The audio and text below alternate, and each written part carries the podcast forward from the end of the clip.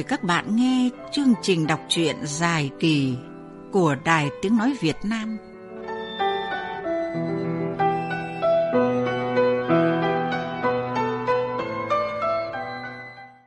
Các bạn thân mến, trong một lần lặn xuống đáy biển tìm những con tàu, ô tô đã vĩnh viễn không trở về. Trong những tháng buồn đau vì mất ô tô ấy, Edwin đã quá kiêu hãnh để không liên lạc với Simon. Edwin chưa bao giờ là người phụ nữ tự lập, nên giờ đây cô càng cảm thấy bất lực hơn vì sự đau đớn và khắc khoải. Trước mặt Edwin là muôn ngàn nỗi gian khó và áp lực kiếm tiền, đảm bảo cuộc sống cho các con, đã đè nặng lên Edwin. Cô cắn răng chịu đựng tất cả những khó khăn đó để tìm cách lo cho các con. Anna đã đọc được trên báo về cái chết của Otto, nhưng Simon thì không biết gì hết. Đoán trước nếu Simon biết bạn mình không còn và Edwin đang khó khăn thì thế nào anh cũng ra tay giúp đỡ và không biết chừng còn tìm đến chỗ cô ta, nên Anna bí mật lên kế hoạch giúp Edwin trước. Lúc này, cuộc hôn nhân của Kurt và Madeleine cũng khá căng thẳng, nhất là khi Madeleine đã chọn cho mình cuộc sống chung với một nghệ sĩ và quay sang vẽ tranh để làm triển lãm. Kurt cũng chính thức đề nghị Anna chia tay Simon để tổ chức đám cưới, nhưng có vẻ Anna nhất quyết không chịu bỏ Simon và gia đình của mình. Bây giờ giọng đọc nghệ sĩ ưu tú Việt Hùng sẽ gửi tới các bạn những trang tiếp tiểu thuyết Tình yêu trở lại của nhà văn Marsh Windels qua bản dịch của Tạ Thu Hà. Mời các bạn cùng theo dõi.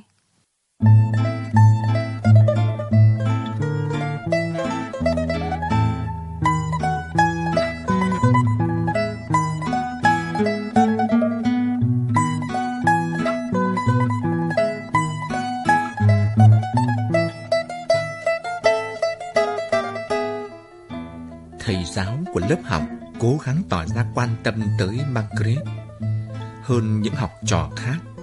Nhưng Margaret lại không hiểu được những giờ học bằng tiếng Nam Phi. Vì vậy, cô bé đưa mắt nhìn qua cửa sổ ra ngoài. Những ngọn núi xa và bầu trời trong vắt. Ngay cả lớp học cũng là một khung cảnh rất tuyệt. Trần nhà cao, hoa nở rộ trên những bệ cửa sổ. Tường treo đầy tranh do học sinh vẽ. Học sinh ở đây đều là người thôn quê nên họ vẽ toàn là lừa, ngựa, mèo, cừu và cả những người cha đang ngồi trên máy kéo của họ. Margaret yêu mến tất cả mọi người. Đến giờ ra chơi, lũ trẻ chạy ùa ra khoảng sân rộng ở phía sau trường học, bỏ lại giày và tất ở dưới gầm bàn. Margaret không muốn bị khác biệt, cũng cởi giày tất của mình ra và cố quên đi những viên đá sắc cạnh cùng những bụi gai lởm chởm.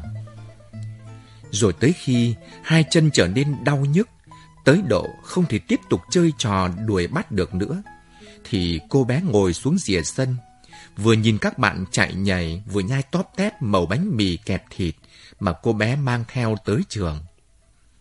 Lát sau, một con chó gầy gò cóc cái với bốn cái chân ngắn tùn lén bò qua những ngọn cỏ cao tới bên cô. Con chó này trông thật là tức cười, mũi nó dài, tai nó nhọn và đuôi thì sơ xác. Xương sườn của nó nhô hết cả ra ngoài. Cô bé chìa ra một màu pho mát. Con chó vội vàng lao tới đớp lấy, rồi nó lùi lại cách đó vài thước và ngấu nghiến nuốt chừng. Khi chuông báo hiệu vào học vang lên, con chó mà cô bé đặt tên là Sandy cũng bám theo gót cô vào lớp. Nhưng bọn trẻ xua nó ra ngoài. Con chó lùi thủi trở ra và nằm bẹp xuống đất, cặp mắt van lơn. Margaret trông thấy thương quá, lại ra với nó. Thầy giáo gọi. Nào, vào thôi, Margaret. Em bị muộn rồi đấy. Quá vân vân, không biết làm gì. Margaret hòa lên khóc nức nở và ôm chặt con chó vào lòng, làm cho nó suýt nữa thì chết ngạt. Một bóng đen cao lớn hiện ra che kín cả mặt trời. Cô bé ngẩng lên và trông thấy một cặp mắt to xanh biếc, một khuôn mặt lấm tấm tàn nhang đang nhe hàm răng trắng phau ra cười với nó. Đó hẳn là một cậu con trai cao lớn nhất thế giới. Cô nghĩ, và mái tóc hung đỏ của cậu ta là một mái tóc rực rỡ nhất mà cô từng thấy. Tại sao, tại sao em lại khóc thế? Chuyện gì xảy ra với em vậy? Em không muốn bỏ con chó của em lại ở ngoài này, nó chạy đi mất? À? Không, nó sẽ không chạy đi đâu, lúc nào mà nó chả ở đây. Và lại, nó có phải là chó của em đâu nào? Cậu bé nói, thế tên em là gì? Margaret. À, em có phải là con gái của bà Tenwick không? Margaret gật đầu. Trước đây, anh đã gặp em rồi. Cậu bé tiếp tục. Nhưng lúc đó thì em còn bé tí, và chắc là em không nhớ đâu. Tên anh là Arthur Smith. Cha anh và cha em đã từng làm việc cùng nhau. Ôi, cha anh thì em nhớ mà. Cô bé thốt lên. Thế em định làm gì với con vật bẩn thỉu này hả? Kìa, nhìn quần áo của em kìa. Khắp người cô bé phủ đầy bụi bẩn vì con chó bám vào. Mắt của nó dì ngoèn và từ trong bộ lông bẩn thỉu của nó trồi ra những cục bướu to tướng. Nó, nó sắp chết đói rồi. Cô bé nói, em vừa tìm thấy nó và em định sẽ nuôi nó. Tất nhiên là nó sắp chết đói rồi. Cậu đáp, bởi vì nó là con chó cà phi mà. Thế chó cà phi là gì ạ? Đó là chó của người da đen. Họ đã đuổi nó đi và bây giờ chẳng ai cần đến nó cả. Rồi nó sẽ chết. Không, nó sẽ về ở với em. Em sẽ chăm sóc nó. Cô bé giận dữ nói. Thế em có biết cái gì đấy không? A cơ hỏi tiếp, tay tóm lấy một cục bướu to tròn, bóng nhảy và kéo mạnh ra. Con chó co rúm người lại và đột nhiên cô bé thấy a cơ đang cầm trong tay một con sâu có sáu cái chân đang ngo ngoe nhưng lại không có đầu. Nhìn đây, em có thấy không này? Đầu của nó vẫn ở dưới lớp da của con chó này và bây giờ nó sẽ ung lên cho mà xem. Không, không mà, em sẽ moi nó ra. Cô bé đáp. Ba cô bé xuất hiện trước cửa lớp. Margaret! Chúng đồng thanh gọi bằng tiếng Anh. Thầy giáo bảo bạn phải vào lớp học ngay lập tức. Đấy, anh đã bảo em rồi mà. Acker tiếp tục. Nó sẽ không chạy đi đâu. Nó đã quanh quẩn ở đây nhiều ngày nay rồi. Sau giờ học, anh sẽ đem nó về nhà tắm rửa nó cho em. Rồi anh sẽ mang tới chỗ mẹ em. Thế có được không? Em có chắc là em muốn nó không? Em muốn, em muốn nó mà. Cô bé đáp với một thái độ dứt khoát. Bạn quen anh nhỉ?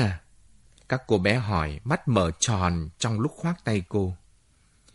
Margaret nhanh chóng nhận ra rằng Acker là người hùng của họ. Cậu là học sinh giỏi nhất trường, một vận động viên bơi lội xuất sắc và cũng là đội trưởng đội bóng bầu dục. Tất cả các cô bé trong trường đều muốn kết bạn với cậu. Và khi thấy cậu thân thiết với Margaret, thì họ cũng tìm tới kết bạn với cô bé. Nhiều tuần, rồi nhiều tháng trôi qua. Margaret bắt đầu thấy yêu trường học và vùng thôn quê xung quanh với một tình cảm tha thiết đặc biệt hiếm đối với một đứa trẻ ở tuổi cô bé. Cô bé yêu cái nóng, yêu cả mùi đất ẩm mỗi sáng tinh sương khi mặt trời thức dậy, làm cho hơi nước bốc lên ngùn ngụt. Cô bé yêu những bông hoa dại, những khu vườn nho, yêu cả con người ở nơi đây, nhất là những nông dân làm việc trên cánh đồng. Bởi cô nhận thấy ở họ một bản chất thật và một trái tim nhân hậu. Một buổi chiều, khi trở về nhà, cô thấy mẹ đang đào một cái cây có tên là Pinsetti ở phía trước của ngôi nhà họ với sự giúp sức của người làm vườn trong trường học. Mẹ ơi, sao mẹ lại làm vậy? Cô bé kêu lên và bật khóc nức nở. Đó là một cái cây, một cái cây rất đẹp mà. Edwin, người phụ nữ yêu thương con hết mực, cảm thấy vô cùng bối rối, nên vội vã đặt cái cây trở lại hố đất. Con à, con hãy chạy ngay đi xách một xô nước tới đây, con gái. Edwin nói nhanh, mẹ chắc rằng nó chưa chết đâu. Khi cái cây đã được trồng lại một cách cẩn thận, Margaret mới hỏi tiếp. Mẹ ơi, tại sao thế mẹ? Tại sao mẹ lại phá hủy một thứ dễ thương đến nhường này? Mẹ muốn biến ngôi nhà này thành một ngôi nhà hoàn toàn theo kiểu Anh mà. Edwin rẻ rặt giải thích. Mẹ đã mua mấy cây hồng leo. Con xem, cây hoa oải hương và cả bụi cúc tây kia nữa cũng dễ thương lắm chứ. Nhưng, nhưng đây không phải là nước Anh mẹ à. Margaret chậm rãi nói. Trong cuộc đời mình, cô bé chưa bao giờ phải giải thích một điều gì khó khăn tới vậy. Cô bé gắng tìm từ nhưng không ra, nên cuối cùng đành chỉ nói. Nó, nó thuộc về nơi này mẹ, cái cây ấy thuộc về nơi này. Rồi cô bé vội vã bỏ đi, dắt theo cả con Sandy ra ngoài dạo mát. Hai tháng sau khi niên học bắt đầu, Edwin nhận được một bức thư từ hội đồng nhà trường chúc mừng cô đã tới đây dạy học và yêu cầu được gặp mặt. Edwin đi tới phòng hội đồng, nơi cuộc gặp gỡ sẽ diễn ra, và phát hiện ra rằng bà Anna van Ottenberg Smith là người đại diện duy nhất của hội đồng. Anna khiến cho Edwin sợ hãi ngay từ cái nhìn đầu tiên. Cặp mắt to xanh biết ánh lên những tia lạnh lẽo, y hệt những viên kim cương mà cô ta đang đeo. Bộ váy áo bằng lụa đắt tiền, những móng tay dài và đỏ như máu. Cô ta đứng dậy từ chiếc sofa và trịnh trọng nói lời chào mừng. Chị ngồi xuống đi, Anna nói. Tôi hy vọng là chị yêu thích ngôi nhà đó. Edwin lý nhí cảm ơn. Tôi cho rằng chị đang phân vân, không hiểu làm sao tôi lại mời chị tới đây. Anna tiếp tục trong khi Edwin lúng túng ngồi ghé xuống mép ghế, cặp mắt đầy vẻ thận trọng, giống như một con nai đánh hơi thấy một con cáo. Tôi muốn thông báo với chị về quan điểm chính trị của nhà trường. Anna nói tiếp. Chị cũng thấy đấy, đội ngũ giáo viên ở đây không muốn có một cô giáo người Anh tới trường. Và cô Stubert đã phải đấu tranh rất nhiều. Do vậy, tôi nhắc chị nên thận trọng. Có thể các chị sẽ phải cùng nhau soạn một số giáo trình, nên tôi khuyên chị hãy kết bạn với cô ấy. Cũng không phải dễ dàng gì, nhưng chị có thể tin tưởng vào sự giúp đỡ của tôi. Tôi có chân trong hội đồng nhà trường mà. Edwin há hốc miệng ra vì kinh ngạc. Nhưng tôi chẳng hiểu gì hết cả. Tôi nghĩ rằng ngôi trường này nằm trong cùng một thị trấn nơi chị sinh sống, chỉ là sự tình cờ ngẫu nhiên mà thôi. Anna ép mạnh những đầu ngón tay vào nhau. Ôi, thôi nào, chắc chắn là chị cũng đã nhận thấy rằng hiện giờ việc làm rất khan hiếm, đặc biệt là đối với nghề dạy học. Chị đã phải làm tới những việc ở quầy bán đồ kim chỉ có phải không? Hồi còn là London, chị đã từng là một giáo viên Anh văn, mặc dù không đủ trình độ. Và đây là nơi duy nhất mà tôi có chút ít ảnh hưởng. Tôi có thể làm được gì nữa nào? Anna nhoẻn miệng cười, nhưng cặp mắt của cô vẫn lạnh như băng. Edwin dùng mình. Tôi... tôi không biết phải nói gì bây giờ. À, chị bạn, ạ, chị mới ngây thơ làm sao? Chắc là chị tin sái cổ vào những câu chuyện ngu ngốc của Simon có phải không? Edwin vụt đứng dậy, xoắn chặt hai tay vào nhau. Tôi không nghĩ chúng ta có thể trò chuyện được. Cô bắt đầu. Chị cứ ngồi xuống đã. Giọng Anna sắc lạnh như dao. Tôi đã nói xong đâu. Nếu như chúng ta làm việc cùng nhau một thời gian, thì rồi chúng ta sẽ hiểu nhau hơn. Nhưng mà chúng ta đâu có làm việc cùng nhau. Edwin lạnh lùng vặn lại. Ồ, có đấy. Theo một cách nào đó, tôi tham gia vào các hoạt động của trường rất đều đặn. Không hiểu chị đã biết rằng gia đình tôi là người sáng lập ra ngôi trường này chưa nhỉ? Thực tế thì trường này là của chúng tôi, mặc dầu cũng có một vài gia đình khác tham gia vào hội đồng nhà trường. Anna đứng lên và bắt đầu đi đi lại lại trên thảm. Nỗi căm giận ngày càng dâng cao như một trận lụt trong huyết quản của cô khi phải đối mặt với Edwin. Cô không thể không hình dung ra cảnh Edwin đang ở trên giường cùng với chồng mình. Chúng ta có rất nhiều điểm tương đồng. Cô tiếp tục. Simon đã biến cả hai chúng ta thành trò cười. Duy nhất chỉ có một điều khác biệt là tôi đã cưới anh ấy. Cô nhún vai. Có lẽ chị cho rằng tôi bị điên, nhưng thực sự tôi vẫn còn rất yêu anh ấy, mặc dầu anh ấy luôn có những mối tình trăng hoa. Tôi sẽ không bao giờ đồng ý ly dị cả. Không bao giờ, mặc dù anh ấy đã có một lần đề nghị. Cô vội vã nói thêm và liếc nhìn về phía Edwin, lúc này đang ngồi ngay đơ trên ghế, khuôn mặt như hóa đá. Anh ấy luôn làm trái tim phụ nữ tan vỡ. Anh ấy kể với tôi rằng Otto đã phát hiện ra chuyện của hai người, nhưng cả Otto lẫn Simon đều không quyết định được ai sẽ là người phải có trách nhiệm với chị. Vì vậy mà họ đã tung đồng xu và Simon đã thắng. Anh ấy kể với tôi mọi chuyện. Như vậy, quả cũng không ga lăng cho lắm. Có phải không nào? Edwin vùi mặt xuống lòng bàn tay, bắt đầu khóc nức nở. Đúng vậy, anh ấy không phải là người ga lăng. Anna nói tiếp, và trong vài giây cô dừng lại trước mặt Edwin, nhìn chăm chăm xuống người đàn bà tội nghiệp.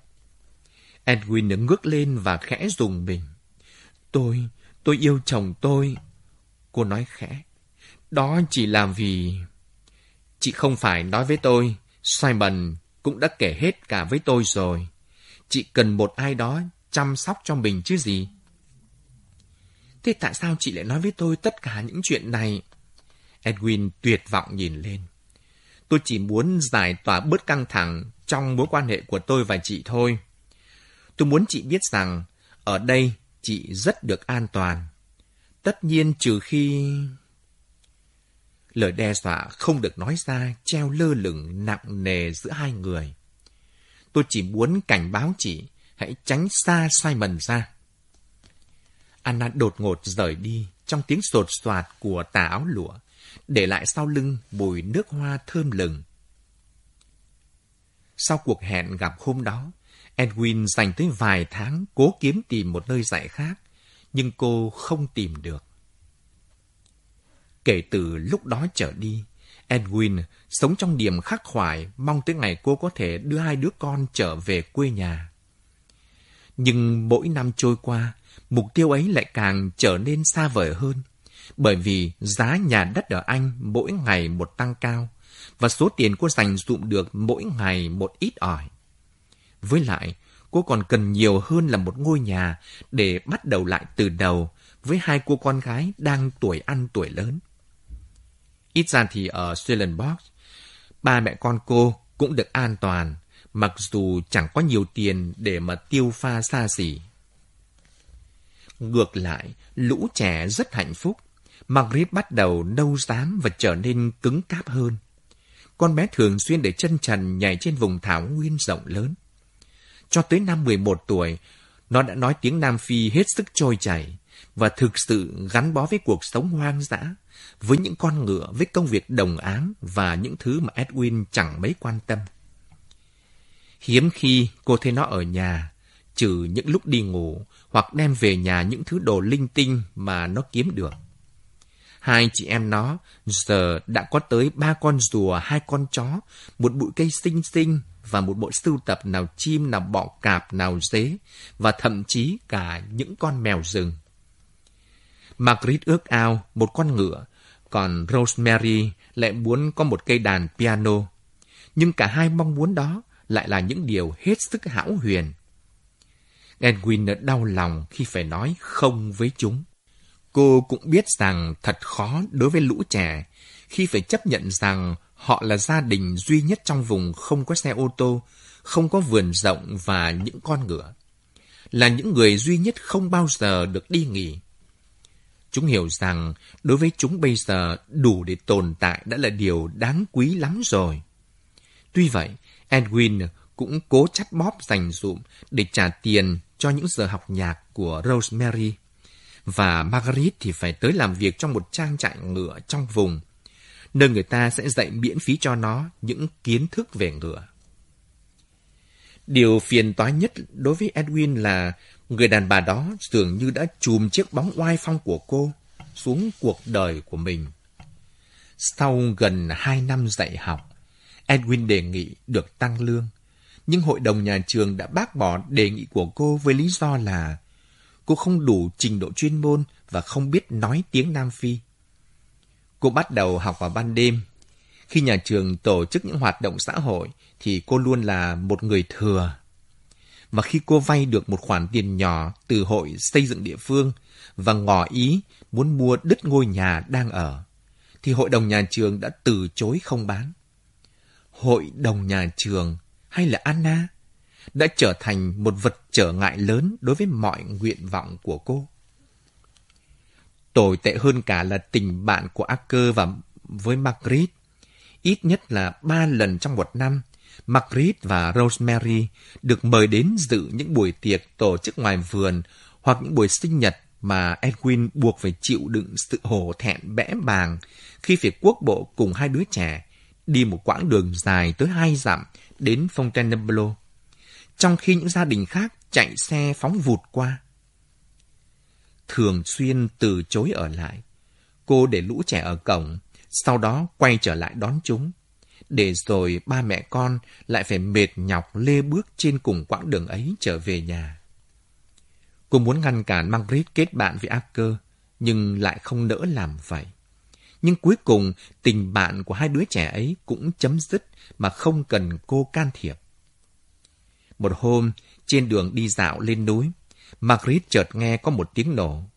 Rồi cô bé trông thấy một con chim ưng nhao xuống. Tim đập thình thịch vì hoảng sợ.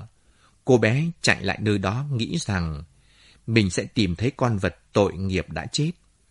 Nhưng không, nó lại đang co rúm người lại giữa những bụi cây rậm rạp trong khi Acker và ba cậu bạn nữa đang cố sức kéo nó ra. Các anh không được giết nó. Cô bé rít lên the thế. Acker, tại sao anh lại làm vậy? Các anh, tất cả các anh. Em, em sẽ không nói chuyện với các anh nữa. Rồi cô bé ngồi phệt xuống đất và òa lên khóc nức nở. A cơ đẩy các bạn ra, tóm lấy con chim ưng và liệng đó vào vạt váy của Margaret. Cô bé vội đỡ lấy con vật, cánh của nó gãy nát trên đầu gối của cô. Em hãy giữ lấy đồ chết tiệt này nếu mà em muốn đi. Cậu bé nói, mặt trông có vẻ ngượng ngùng. Rồi cậu quay đi oai vệ bước giữa những người bạn. Tháng kế tiếp, cô bé không được mời tới bữa tiệc sinh nhật của anh em nhà Acker. Con chim đã được chữa lành với sự chăm sóc chu đáo của viên bác sĩ thú y trong vùng, cùng với một khoản lệ phí đáng kể. Vài tuần sau đó, nó đã đậu được trên một chiếc xào đằng sau chiếc đài trong phòng khách. Ăn ngấu ăn nghiến mẩu thịt vụn, cho tới một ngày, viên bác sĩ thú y thông báo rằng vết thương của nó đã lành. Margaret đem nó lên đỉnh núi và thả cho nó bay đi. Nhưng vết thương lòng của Margaret tuy vậy lại không dễ lành được như thế. Cô bé bắt đầu trở nên ít nói hơn, sống khép mình và quan tâm nhiều tới những con vật yêu quý của cô hơn là kết bạn. Chẳng bao lâu sau, căn bệnh cũ của ông Andre Van Ottenberg lại tái phát. Vì Anna và Kitty đang ở Knisma, nên Acker bảo Jacob lái xe đưa ông đi cấp cứu. Trông ông thật là xanh xao yếu ớt và hoang mang khi ông được đưa đến khoa tiết niệu trên một cái cán Acker đã 15 tuổi, nhưng trông cậu già dặn hơn thế nhiều, vì cậu đã cao tới hơn 6 phút với đôi vai rộng và cặp mắt xanh sâu thẳm. Những cô y tá trẻ cười khúc khích nhìn cậu tỏ ý tán tỉnh. Acker nán lại bên giường bệnh suốt cả ngày, trò chuyện với ông về những kế hoạch mà họ đã phát ra cho trang trại. Khi ông Andre đã ngủ thiếp đi thì cậu gọi ra cốp tới và bảo bác ta lái xe đưa cậu về nhà để cậu gọi điện cho mẹ. Ông sắp chết rồi mẹ, con vừa được biết, mẹ phải về nhà ngay đi. Họ hẹn gặp nhau tại bệnh viện vào lúc 10 giờ. Nhưng khi tới nơi thì ông Andre đã được đưa đi chụp x-quang và họ phải ngồi đợi trong căn phòng trống trải suốt một giờ đồng hồ, lòng chịu nặng vì phiền muộn. Cuối cùng, ông cũng trở về phòng trên một chiếc xe đẩy. Lòng Anna đau nhói khi trông thấy sức khỏe của cha mình suy sụp hẳn đi trong vài ngày qua. Vị bác sĩ kéo Acker ra một chỗ, ông ta cho rằng cậu là một người đã trưởng thành. Tôi sợ rằng phải báo một tin xấu cho gia đình. Acker gật đầu. Cậu biết rằng ông Andre sẽ chết. Khối u đã bịt kín ống dẫn từ thận ra. Do vậy, Andre không đi tiểu được và ông ấy sẽ chết khi thận bị ứ nước và vỡ ra. Acker nhìn ông bác sĩ chằm chằm. Thế liệu có thể cắt bỏ khối u đi hay là cho chạy thận nhân tạo được không ạ? À? Kéo dài cuộc sống của bệnh nhân ung thư sẽ chỉ đem đến cho họ những cơn đau khủng khiếp khi tế bào ung thư lan ra tới những bộ phận khác. Chúng tôi cố tránh điều đó. Được bao lâu nữa? Acker hỏi. Khoảng 5 ngày, có thể là 7. Bác sĩ nhún vai vẻ xin lỗi. Không, không thể như vậy được. Acker lẩm bẩm. Ngày hôm qua, ông tôi vẫn còn đi dạo được kia mà. Nhưng hôm nay thì không thể đâu. Ông bác sĩ e ngại lắc đầu, rồi ông nói thêm. Ông ấy sẽ rơi vào trạng thái hôn mê kéo dài khoảng 10 ngày. Thế liệu chúng tôi có thể đưa ông về được không ạ? Acker ngần ngại hỏi. Chúng tôi không muốn ông chết ở một nơi xa lạ. Thế nào cũng được thôi. Còn bây giờ, xin cậu thứ lỗi cho. Vị bác sĩ rời đi. Thời giờ hạn hẹp của ông còn phải chia cho nhiều bệnh nhân khác nữa. Andre vẫn đang ngồi chờ, trông ông buồn giàu hết sức. Nhưng rồi khuôn mặt của ông sáng bừng lên khi ông hay rằng mình có thể về nhà. Đêm muộn hôm đó, Anna bật khóc nức nở khi Acker thông báo cho cô về lời chẩn đoán của ông bác sĩ. Lẽ ra, con nên phải nói với mẹ sớm hơn mới phải chứ. Cô vừa nói vừa khóc như mưa như gió. Nhưng con biết nếu mà nói thì mẹ sẽ khóc. Cậu đáp, và như vậy thì ông biết mất. Tất nhiên là cậu nói đúng. Acker đã trưởng thành thật rồi. Anna nghĩ, cậu là người đáng tin cậy nhất. Cậu luôn quan tâm giúp đỡ mọi người. Anna buồn bã đi về giường và nằm khóc suốt đêm. Cuộc sống này sẽ không còn được như xưa nữa nếu như không có cha. Sáng hôm sau, cô phải dành ra tới nửa giờ đồng hồ để lau mắt bằng thuốc trước khi dám đối diện với cha. Từ lúc đó trở đi, Arthur lại ở lại luôn bên cạnh ông ngoại, đau khổ nhìn ông đang ngồi mỗi lúc một yếu dần. Andre kinh ngạc vì thấy sức khỏe của mình cứ giảm đi trông thấy. Bắt đầu ông tưởng tượng ra đủ điều. Có lúc ông cho là mình đang bị đầu độc, nhưng có lúc ông lại nghĩ rằng người ta đang bỏ mặc cho ông chết đói hoặc không cho ông uống loại thuốc thích hợp. Cuối cùng ông nắm lấy tay A Cơ và nói Ông sắp nằm xuống rồi cháu ạ. Ông sợ phải đi ngủ lắm vì như thế thì ông sẽ không bao giờ được trở dậy nữa.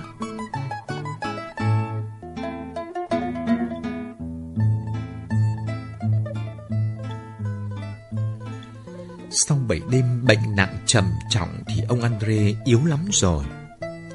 A cơ, ông sắp chết có phải không cháu? A cơ quay mặt đi. Mặc dầu ông không hiểu tại sao, ông nói tiếp khi không thấy A cơ trả lời. Ông không thấy đau đớn ở đâu cả, chỉ có cảm giác không được thoải mái lắm thôi. Nhưng mà ông mệt lắm. Ông mỉm cười, nhưng trông mặt buồn rười rượi. Nhìn ông, A cơ cố gắng kiềm chế bản thân mình khỏi xúc động. Ông đừng bỏ cuộc đời này ông ngoại à.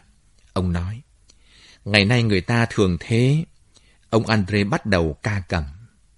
Cư xử như thể những người già là con trẻ vậy. Lúc nào cũng nói dối họ. Cháu đã biết một điều gì đó, A cơ à. Nhưng cháu lại không nói cho ông nghe có phải không? Ông có thể nhìn thấy điều ấy trong mắt của cháu và cả mắt của mẹ cháu nữa. Ông thở dài. Thật là lạ. Nhưng ông chẳng thấy mình già hơn tuổi 30 là bao đâu. Ông lại tiếp tục. Có lẽ là do gần đây, ông cứ hay nhớ lại thời trai trẻ của mình. Ông biếm chặt môi lại. Nếu mà bây giờ có được trở lại thời ấy, thì ông thực sự không có gì phải ta thán cả. Ông đã có một cuộc đời tươi đẹp, nhưng vẫn có một điều sai lầm. Ông nhắm nghiền mắt lại, khiến trong giây lát Acker cứ tưởng là ông đã ngủ. Nhưng rồi ông Andre lại mở mắt ra. Một lúc sau, ông chìa tay ra và nắm chặt lấy tay cậu. Thời gian, thời gian là vậy đấy cháu à. Cháu chỉ có thể nhìn lại xem mình đã làm được và không làm được những gì. Không thể làm hơn thế được. Ông đã phạm phải một sai lầm rất lớn cậu bé à. Điều đó đã khiến cho ông phiền lòng trong suốt nhiều năm qua. Acker cố nuốt một cục nghèn nghẹn trong cổ họng. Cậu yêu ông biết bao, yêu hơn cả cha mình, thậm chí còn hơn cả mẹ nữa. Ý nghĩ là ông sẽ ra đi mãi mãi, khiến cậu không thể nào chịu nổi. Acker này, ông khẽ khàng nói tiếp. Ngày xưa, ông đã tính cho cháu đi làm con nuôi đấy. Vậy mà bây giờ, cháu đã trở thành điều tốt đẹp nhất, hạnh phúc nhất mà ông có được trong cuộc đời của mình. Bàn tay yếu ớt run rẩy siết chặt tay cậu một lần nữa. Chắc cháu cũng biết rằng ngày xưa ấy, ông đã kiên quyết chống lại Simon, kiên quyết ngăn cản đám cưới của cha mẹ cháu. Nhưng mẹ cháu lại kiên quyết hơn. Sau đó, Simon đi chiến đấu trở về. Nó đã trưởng thành hơn rất nhiều. Nó không muốn phải chịu ơn nhà ngoại. Nó không muốn sống ở đây. Giá mà ngày xưa ông cư xử khác đi, thì giờ đây bố mẹ cháu đã có thể được hạnh phúc hơn rồi. Điều đáng lo là về mẹ cháu. Mẹ cháu luôn là một cô gái dịu dàng, dễ mến. Nó thực sự không cứng rắn tới vậy đâu. Mặc dầu lúc nào nó cũng tỏ ra như vậy. Cháu, cháu phải trông nom mẹ cháu khi ông đã đi xa nhá. Ông ngoại, ông đừng nói vậy. Acker nói, mắt nhìn chằm chằm vào bức tường trước mặt. Acker à, cháu có biết không? Ông thường suy nghĩ về cuộc đời này, và dường như ở đó có nhiều bài học đạo đức hơn chúng ta được dạy rất nhiều. Chỉ gắng sống sao cho tốt, sao cho trong sạch, lương thiện thôi thì chưa đủ. Cháu phải tốt với cả chính bản thân mình nữa. Cháu phải tìm hiểu Arthur Smith là người thế nào trước khi quá muộn. Cháu hãy cứ sống theo cách mà cháu muốn đi. Mẹ cháu đã không làm được điều đó. Mẹ cháu không biết mình là ai, và ông đau lòng khi phải chứng kiến mẹ cháu không được hạnh phúc. A cơ nài nỉ. Ông à, tại sao ông ông không ngủ đi? Ông đã không ngủ nhiều đêm rồi. Ông kiệt sức mất. Không. Không đâu mà. Ông Andre bướng bỉnh đáp. Cháu hãy dìu ông sang xe lăn đi A cơ. Ông còn ít thời gian lắm. Ông không muốn ngủ đâu. Lúc này đây, ông không mong gì hơn là được thức. Ông cứ nặng nặc đòi được quấn vào một chiếc chăn đơn và được đẩy xe ra ngoài ban công. Ông bị nhiễm lạnh mất thôi, Acker lo ngại. Với tình trạng của ông như thế này thì chuyện đó đâu có thành vấn đề. Andre nhẹ nhàng nói, nào, bây giờ cháu hãy đi đi, cháu đi ngủ đi. Ông muốn ngồi đây một mình để ngắm những chùm nho ở dưới ánh trăng kia kìa. Ông luôn yêu chúng mà. Rồi lại còn được nghe tiếng cú kêu và ếch nhái ộp ạp dưới sông. Được nghe tiếng lá cây xạo xạc trong gió nữa. Đời là thế đấy, A cơ à, đời là thế. A cơ mệt mỏi dã rời ngủ thiếp đi cho tới lúc bình minh. Cậu sực tỉnh trong nỗi sợ hãi và chạy ngay sang phòng của ông ngoại. Ông Andre đã chết từ lúc nào? Người ông đã lạnh cứng, trông chẳng còn lại chút gì giống với ông Andre nữa. Một xác chết cứng đơ lạnh ngắt trong một dáng ngồi đáng sợ. Cậu bế bổng ông lại giường và bắt đầu thổn thức khóc. Cậu cảm thấy như mọi nỗi thống khổ của nhân loại lúc này đang đổ dồn hết xuống đầu cậu. Một lát sau, cậu gọi mẹ tới và đi ra ngoài, để mẹ ở lại một mình với ông ngoại. Cậu hít một hơi thật sâu. Chao ôi, không khí mới thơm tho, ngọt ngào làm sao, trong lành và mát rượi. Những chùm nho mới được thu hoạch một nửa. Vậy là ông Andre đã bỏ lỡ tất cả rồi. Cậu đi xuyên qua vườn nho, xuyên qua những khu rừng, rồi leo lên sườn núi. Ôi trời ơi! Cậu thì thầm, giá mà mình hiểu được. Một ngày nào đó, sẽ đến lượt mình không còn được chạm tay vào lá hoa và cây cỏ nữa. Cậu vòng tay quanh một thân cây, áp người vào đó. Rồi cậu bước lùi trở lại, ngồi bệt xuống đất, vùi mặt vào lòng bàn tay. Cậu cầu xin, cậu đe dọa, căm ghét và tự an ủi mình. Trong khi mặt trời dần lên cao, rồi lại lặn đi và bóng đêm ập tới. Mưa như chút nước, khuấy tung mặt đất lên thành một vũng bùn. Simon đang đứng trên miệng một cái hố rộng mà anh đã đào trong suốt mấy ngày qua, cùng với sự trợ giúp của năm công nhân khác nữa. Anh đưa mắt buồn rầu nhìn quanh quất. Trời đã không mưa từ mấy tháng nay rồi. Vậy tại sao lại không thể chờ thêm một tuần nữa, cho tới khi miệng hố rắn chắc trở lại? Ngay lúc này đây, bờ đất đang trượt lại xuống dưới hố. Họ sẽ phải bắt đầu lại từ đầu khi nào mưa ngớt. Số phận của anh là vậy. Một cuộc vật lộn bất tận với thiên nhiên. Nhưng Chúa biết họ cần mưa tới mức nào. Anh cúi xuống, vốc lên một nắm đất và trà sát giữa những ngón tay. Nếu như mưa bình thường thì đó chỉ là đất màu, nhưng hôm nay lại có lẫn cả đá sỏi nữa. Lớp đất tơi lọt qua kẽ tay anh rơi xuống, để lại trên lòng bàn tay ba viên đá. Nước mưa bắn vào tung tóe. Simon đã chuẩn bị ném chúng đi khi ánh mắt của anh bất chợt vấp phải một trong số đó. Trông nó hệt như một mảnh thủy tinh xù xì to cỡ bằng hạt đậu. Kim cương à? Không thể như vậy được. Anh chưa bao giờ nghe nói rằng có kim cương ở Namakkalen cả. Mặc dầu vậy, đây đúng là kim cương rồi. Anh biết chắc chắn điều đó. Anh đăm chiêu, đặt nó vào túi áo và liếc ra xung quanh xem có ai để ý không. Anh đuổi tất cả đám công nhân về lán trại và nói rằng sẽ chẳng có việc gì làm cho tới khi mưa tạnh. Rồi đi tới cửa hàng gần nhất để mua một cái sàng lớn. Thăm dò ư, viên quản lý vai trò.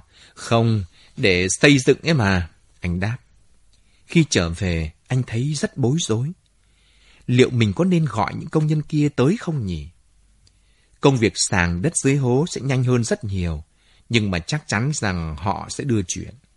Cuối cùng anh quyết định sẽ làm việc một mình và ở lại dưới trời mưa suốt cả ngày, sàng đất, kiểm tra, xem xét. Trong lòng nửa mừng nửa lo rằng đó chỉ là viên kim cương duy nhất. Nhưng cho tới cuối ngày thì anh đã có năm viên cả thầy, và một trong số đó to bằng móng tay cái của anh.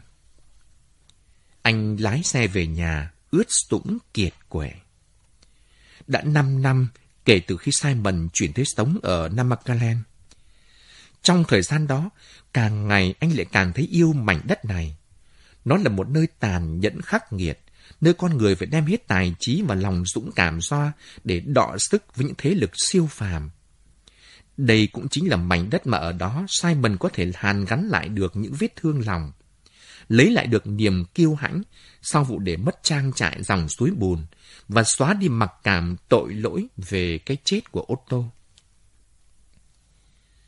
Phải mất tới vài tháng để anh biết được điều đó. Tin tức đến quá chậm trên một tờ báo gói một món đồ nông cụ mà anh đã đặt mua ở Cape Town. Anh lái xe suốt đêm hôm đó tới Cape Town gặp gỡ với những người chủ mới của doanh nghiệp trục vớt, thăm mộ ô tô và cuối cùng là lái xe về Fontainebleau mà lòng chẳng thấy phấn khởi tẹo nào. Hai đứa trẻ sinh đôi bừng quính lên khi gặp cha của chúng. Sau đó, anh gọi điện đi khắp nơi hỏi tin tức về Edwin. Nhưng vô ích, cho tới khi Aker bất chợt đi vào phòng và nghe được bèn nói. Nhưng mà, chúa ạ, may quá cha. À. Cô Edwin bây giờ đang dạy học ở trường con đấy.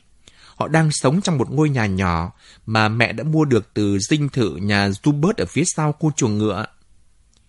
Mẹ con đã mua nhà cho họ ư? Simon kinh ngạc. Khi anh hỏi lại Anna thì cô chỉ cười và nói. Đó là điều duy nhất em có thể làm được khi anh vắng mặt mà, anh thân yêu. Simon gọi điện cho Edwin sau giờ cô lên lớp. Nhưng cô bảo anh hãy tránh xa cô ra và đặt điện thoại xuống trước khi anh kịp hỏi han điều gì. Anh chút một hơi thở dài, nhẹ nhõm và đưa hai đứa trẻ đi chơi. Kể từ ngày hôm đó, anh làm việc cả ngày lẫn đêm để gây dựng trang trại. Với hy vọng sẽ thu được một nửa lợi nhuận từ phần mà ông Andre đã hứa chia cho anh, để anh bắt đầu lại với một trang trại nào đó ở Manmesbury. Ít nhất một lần trong đời, anh có được một tiền đồ tươi sáng. Anh thở dài. Mấy ngày kế tiếp, Simon sàng sẩy đất đá một mình ở dưới mưa, cho tới khi anh bị một trận cúm đánh gục. Và anh đã có hơn hai chục viên kim cương trong túi. Đó có vẻ như một mỏ quặng đặc biệt dồi dào. Anh định bụng sẽ kiểm tra xem gia đình nhà Van Uttenberg có quyền khai thác hay không trước khi tin tức bị dò dỉ ra ngoài. Rồi anh sẽ đưa túi kim cương này cho Anna và để mặc cô ấy xoay sở với công việc mà theo anh là chán ngắt tìm thị trường cho chúng. Tháng 2 là thời gian mà Anna yêu thích nhất trong năm. Vì từ lúc này trở đi, những giàn nho sẽ lúc liều những chùm chịu nặng. Bóng loáng và bầu không khí vui nhộn sẽ bao trùm lên khắp trang trại Fontainebleau, lan tới tất cả mọi người. Những người trong gia đình, những người làm công và cả những người nấu bếp sẽ chạy đi chạy lại táo tác như phát khùng. Có quá nhiều việc phải làm. Hàng ngày, từng toán đông dân da đen, những người lang thang và tụi học sinh trong làng sẽ đổ xô đến, đi lại như mắc cử trên lối đi giữa những giàn nho để giúp việc thu hoạch. Kho chứa sẽ lại được mở cửa. Những chùm nho giống Hanneput và Wangenkrot ngon nhất sẽ được bọc bằng những tờ giấy mềm và xếp vào khay, chờ xuất khẩu sang châu Âu. Loại nho dùng để nấu rượu vang thì được chuyển tới nhà máy rượu, và loại nho dành cho người tiêu dùng thường ngày thì được chất lên chiếc xe tải chở ra bán ngoài chợ. Nhưng năm nay, bầu không khí tươi vui đó có phần bị kém đi nhiều bởi tâm trạng đau buồn về cái chết của ông Andre. Anna nhốt mình cả ngày trong phòng làm việc, cố gắng tìm hiểu để nắm vững những công việc mà ông Andre đang tiến hành cùng với Acker. Lúc Simon đến, cô cũng đang ở đó. Chồng anh ấy mê mệt mỏi làm sao chứ? Cô nghĩ. Và lại có vẻ chán nản nữa. Anh mặc bộ quần áo bằng vải kaki nhầu nát bẩn thỉu. Tuy nhiên, ở tuổi 38, anh đang ở đỉnh cao của sự sung sức. Bờ vai rộng, làn da gần như cháy đen đi vì nắng. Trông anh đẹp trai hơn bao giờ hết. Trông thấy anh cô giật mình và buột miệng thốt lên. Ôi chúa ơi, trông anh... Cô định nói, Trông anh đẹp trai quá. Nhưng rồi cô lại nén lại. Thay vào đó cô chỉ nói, mệt mỏi quá. Ở nhà đã cố gắng liên hệ với anh mà không được. Thế anh đã ở đâu vậy? Ờ, bận. Anh thoái thác. Cha mất rồi. Mấy mẹ con em vừa chôn cất cha ngày hôm qua. Cô nói bằng một giọng vô cảm. Trời ơi, anh xin lỗi. Lẽ ra thì anh phải có mặt ở nhà lúc đó. Anh thật sự xin lỗi. Anh là một thằng con không ra gì. Anh và cha đã bắt đầu không mấy dễ dàng, nhưng mọi chuyện đang tiến triển tốt mà. Em biết, em biết. Cô đáp, cha yêu anh lắm đấy. Cha đã nói như vậy với em trước khi mất. Cô quay mặt đi, mắt chớp chớp, nhìn chăm chú qua ô cửa sổ ra ngoài quang cảnh thu hoạch nho ở bên ngoài. Chúng ta đã có một mùa thu hoạch đặc biệt tốt. Cô nói tiếp, cả lúa mì và nho. Thế còn công việc của anh thế nào? Anh đặt chiếc túi lên bàn. Cái này là của em này. Anh không trả lời thẳng vào câu hỏi của cô. Một món quà ư? Mặt cô sáng bừng lên. Không. Um, cô cắn chặt môi lại. Nói đúng ra, nó là của em, từ trang trại đấy. Cô vẫn nhìn chằm chằm vào chiếc túi. Nào, em mở ra đi. Anh đồn nóng. Cô mở túi ra và thấy trong đó đầy đá. Kim cương thô à? Cô phân vân. Anh bảo, nó từ Lumber à? Đúng vậy. Cô tạ những viên đá ra bàn và lướt ngón tay trên đó. 50 viên à? Ôi, em không thể tin nổi. Anh, anh nhìn viên này này. Cô cầm viên lớn nhất lên. Viên kim cương mà anh đã tìm thấy trong ngày thứ năm. Viên này mới to làm sao chứ? Em thậm chí còn không biết là mình có quyền được khai thác hay không nữa. Em có, hay ít nhất là Andre có. Anh, anh đã kiểm tra rồi. Đó là nguyên nhân vì sao anh vắng mặt hai ngày qua. Đột nhiên cô kêu lên và ôm choàng lấy Simon. Giàu rồi, giàu rồi, chúng ta giàu rồi. Anh nhẹ nhàng gỡ tay cô ra. Ý em là em giàu rồi. Anh nói, còn anh, anh vẫn chỉ là một kẻ vô công rồi nghề mà thôi. Chẳng mất nhiều thời gian để tin đồn lan thổi ra khắp làng. Anna van Ostenberg Smith lại gặp Hên một lần nữa và đã trở thành một nữ triệu phú tới mấy lần với một mỏ khai thác đá dồi dào. Nơi mà người ta có thể đào lên được vô số kim cương chỉ với một cây thuổng. Rằng cô đã bán quyền khai thác mỏ ấy lấy một triệu bảng. Rằng đó là mỏ kim cương lớn nhất châu Phi. Những câu chuyện đôi mách lan nhanh như những đám cháy trên thảo nguyên, cứ bị thổi phồng ra và tô vẽ thêm đến nỗi không bao lâu sau, người ta chẳng còn nhớ ra nó được bắt đầu như thế nào nữa. Sự thực là Anna đã có một cuộc đàm phán hết sức có lợi cho mình. Cô đã cho thuê khu mỏ với giá là 10% doanh thu. Nhưng sự vui mừng của cô tắt ngấm khi giữa cô và Simon lại nổ ra một cuộc tranh cãi còn gai gắt hơn tất cả những lần trước cộng lại.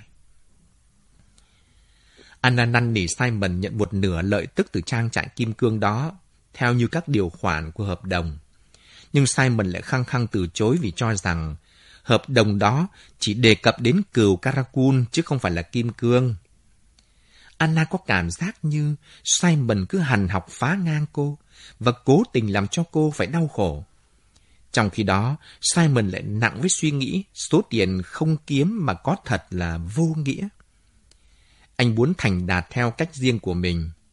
Cuối cùng thì anh chấp nhận một nửa khoản tiền thu được từ việc bán cừu, thuê một túp lều nhỏ trong làng, mở dịch vụ sửa chữa nông cụ và phương tiện đi lại. Anna nổi giận đùng đùng khi cô biết chuyện. Tại sao anh ấy lại làm một điều ngu xuẩn, khiến cho cô và cả lũ trẻ nữa phải xấu hổ như vậy thế nhỉ? Cô thì ở đây, trong một ngôi nhà rộng lớn và trống trải. Còn Simon lại sống trong một túp lều đi thuê ở vùng ngoại ô. Cuộc cãi vã của họ lâu và gay gắt hơn bao giờ hết.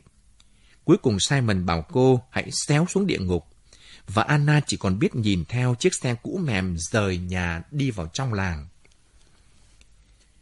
Kể từ lúc đó trở đi, cô phát hiện ra rằng của cải đối với cô chẳng còn chút ý nghĩa nào nữa.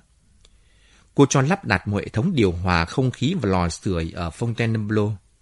Một việc mà cô còn do dự trần trừ từ nhiều năm qua. Cô cho xây thêm một cánh nhà nữa cho trường học của con em những người nông dân trong vùng và thuê thêm một giáo viên. Nhưng điều đó vẫn chẳng thấm tháp gì so với gia tài cách xù của Anna.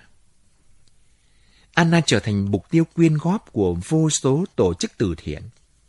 Hầu như không có buổi tối nào trôi qua mà không có tiếng chuông cửa rung lên tới vài lần, cho tới khi cô quyết định thuê một thư ký riêng để giải quyết những mối phiền toái khó chịu này. Anna không bao giờ có thể quên được cái năm đầu tiên ở trang trại dòng suối bùn, khi mà cô chỉ có một mình và không xu dính túi phải chống chọi với biết bao khó khăn để mà tồn tại. Cho đến hôm nay, Cô đã trở nên giàu có và quyền thế hơn. song lại cảm thấy bất an và cay đắng hơn trước rất nhiều. Thời gian trôi qua, vết thương lòng lại càng nhức nhối. Sâu thẳm trong lòng cô vẫn là một Anna Smith không có bạn bè, mặc dầu vị thế hiện tại đã đem lại cho cô biết bao mối quan hệ. Dạo này, cô hiếm khi được ở một mình mà luôn bị quấy dày bởi những hội từ thiện, những tổ chức quyên tiền và các trường học. Xong, họ càng cố làm thân với cô bao nhiêu, thì lại càng bị cô xa lánh bấy nhiêu. Vì đối với Anna, mọi cánh tay chìa ra đều là những cánh tay xin sò chứ không phải là cánh tay bè bạn. Chẳng chóng thì chày, rồi cô cũng nhận ra được họ cần gì ở cô. Cô bắt đầu trở nên hoài nghi hơn. Cô hoài nghi ngay chính bản thân mình. Suy cho cùng thì cô là ai? Anna Smith tội nghiệp. Sự giàu có của cô đã trở thành một rào cản và cô đã nổi tiếng khắp vùng là một người đàn bà cay nghiệt vì Anna đã học được cách sử dụng uy thế của mình như là một thứ vũ khí đối với tất cả mọi người. Đối với Kurt, Anna là một nỗi thất vọng. Tình bạn thân thiết của họ khi xưa cứ mất dần. Từ hôm thất bại trong việc thuyết phục Anna lấy mình, Kurt bây giờ đã nhận ra rằng Anna là một con người tự phụ, bảo thủ và khoe mẽ. Năm 1956, Kurt đã bước sang tuổi 48. Cái tuổi mà con người ta phải quét hết mọi ảo tưởng khỏi đầu óc mình. Paul đã 18 tuổi, đang học ở nước ngoài. Kurt chỉ còn lại có một mình. Anh quyết định sẽ lấy vợ. Nhưng mà lấy ai? Anh buộc phải công nhận rằng mình đã trở nên già cỗi và khó thay đổi. Nhà của anh bây giờ giống hệt một viện bảo tàng, chứa đầy những bộ sưu tập tranh tượng và thảm vô giá trị. Anh căm ghét cái ý nghĩ rằng có một người đàn bà xa lạ nào đó sẽ đến đây thay đổi mọi thứ, trưng bày chó, mèo, cây cảnh khắp nhà, cùng với biết bao đồ tế nhuyễn khác nữa. Suy nghĩ của anh hướng về Vera Mankowitz, cô gia sư trước kia của Paul.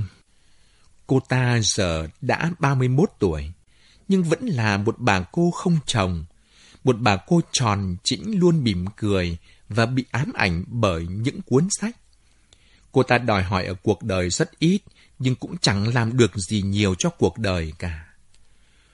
Cô ta sống trong nhà anh nhiều năm rồi, nhưng không bao giờ làm phiền đến ai, không bao giờ có ý định giảm cân và cũng chẳng buồn quan tâm nhiều tới ngoại hình của mình. Anh từ bỏ việc theo đuổi Anna và lấy Vera. Bây giờ Anna chỉ còn lại có một mình. Mặc dầu đã bước sang tuổi 37, cô vẫn còn là một phụ nữ gây ấn tượng mạnh. Khuôn mặt hầu như không có một nếp nhăn nào cả. Mái tóc vẫn đen nhánh, chưa một sợi bạc. Trông cô chỉ như mới ngoài 30, nhưng có một vẻ gì đó rất lạnh lùng bao quanh người cô, làm cho vẻ đẹp của cô giảm đi rất nhiều. Chỉ khi ở với lũ trẻ thì cô mới là một phụ nữ đáng yêu và đầy cảm xúc. Cô yêu chúng tới độ mù quáng, bên chúng cô mới thấy một niềm vui rộn lên trong lòng. Cô chiều chuộng hai đứa trẻ, đặc biệt là con gái. Cô còn có thể làm gì được hơn với tất cả số của cải mà cô đang có nào? Chỉ duy nhất có một người là biết cách sử dụng tối đa sự giàu có của gia đình. Đó chính là Katie. Vì càng lớn, cô bé càng tỏ ra yêu thích của cải. Cô khoe của như gà trống khoe đuôi, không bao giờ mặc một bộ quần áo nào tới lần thứ hai, và cứ 6 tháng lại đổi xe ô tô, đổi luôn cả người lái. Cô tổ chức những buổi dạ tiệc linh đình và vùi mình vào những cuộc chè chén ngông cuồng. Nhiều lời đàm tiếu về những trò chơi trội của cô bắt đầu lan truyền, và đó thường là những lời đàm tiếu hết sức bất lợi đối với thanh thế của cô.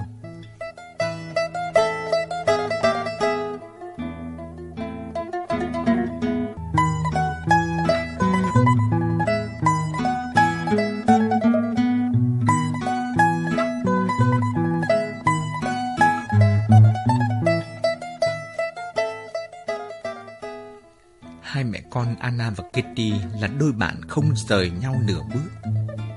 Trong khi Acker tỏ ra phớt lạnh với cả gia tài cách xù đó, lẫn những kỳ vọng mà Anna đặt vào cậu, thì Kitty lại luôn đeo bám lấy mẹ. Hai mẹ con cùng nhau đoạt giải trong các cuộc đua ngựa, cùng nhau lập kế hoạch giải trí và mua sắm, cùng tham gia vào các buổi khiêu vũ.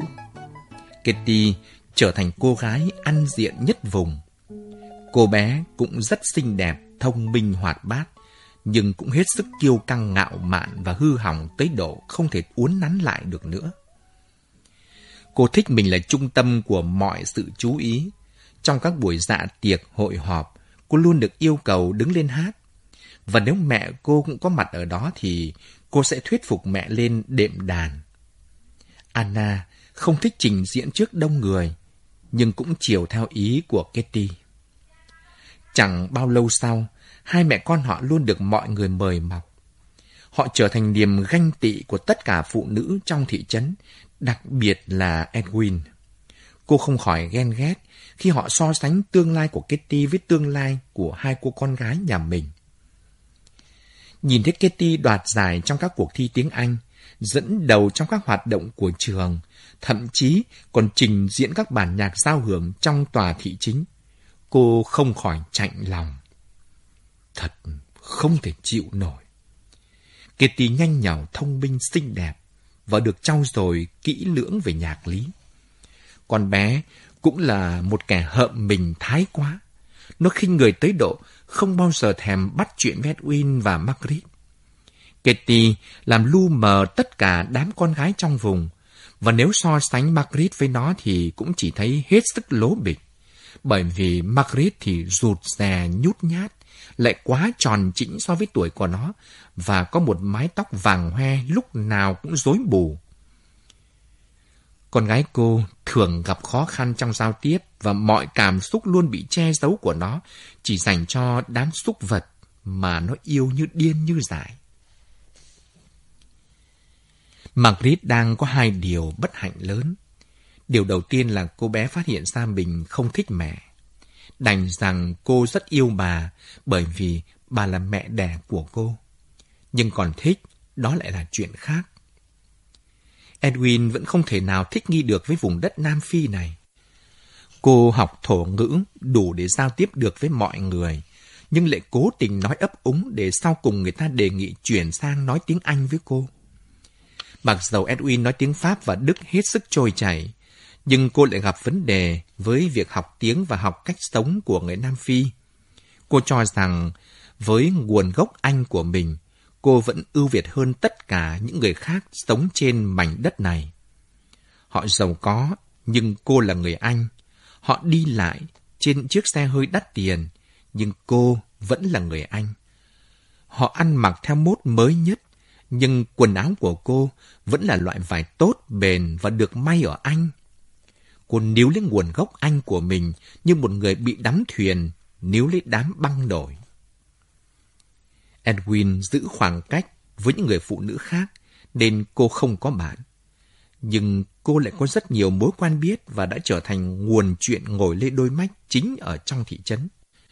Người ta e ngại miệng lưỡi châm chọc của cô e ngại những lời nhận xét cay độc của Edwin về những yếu điểm của người khác.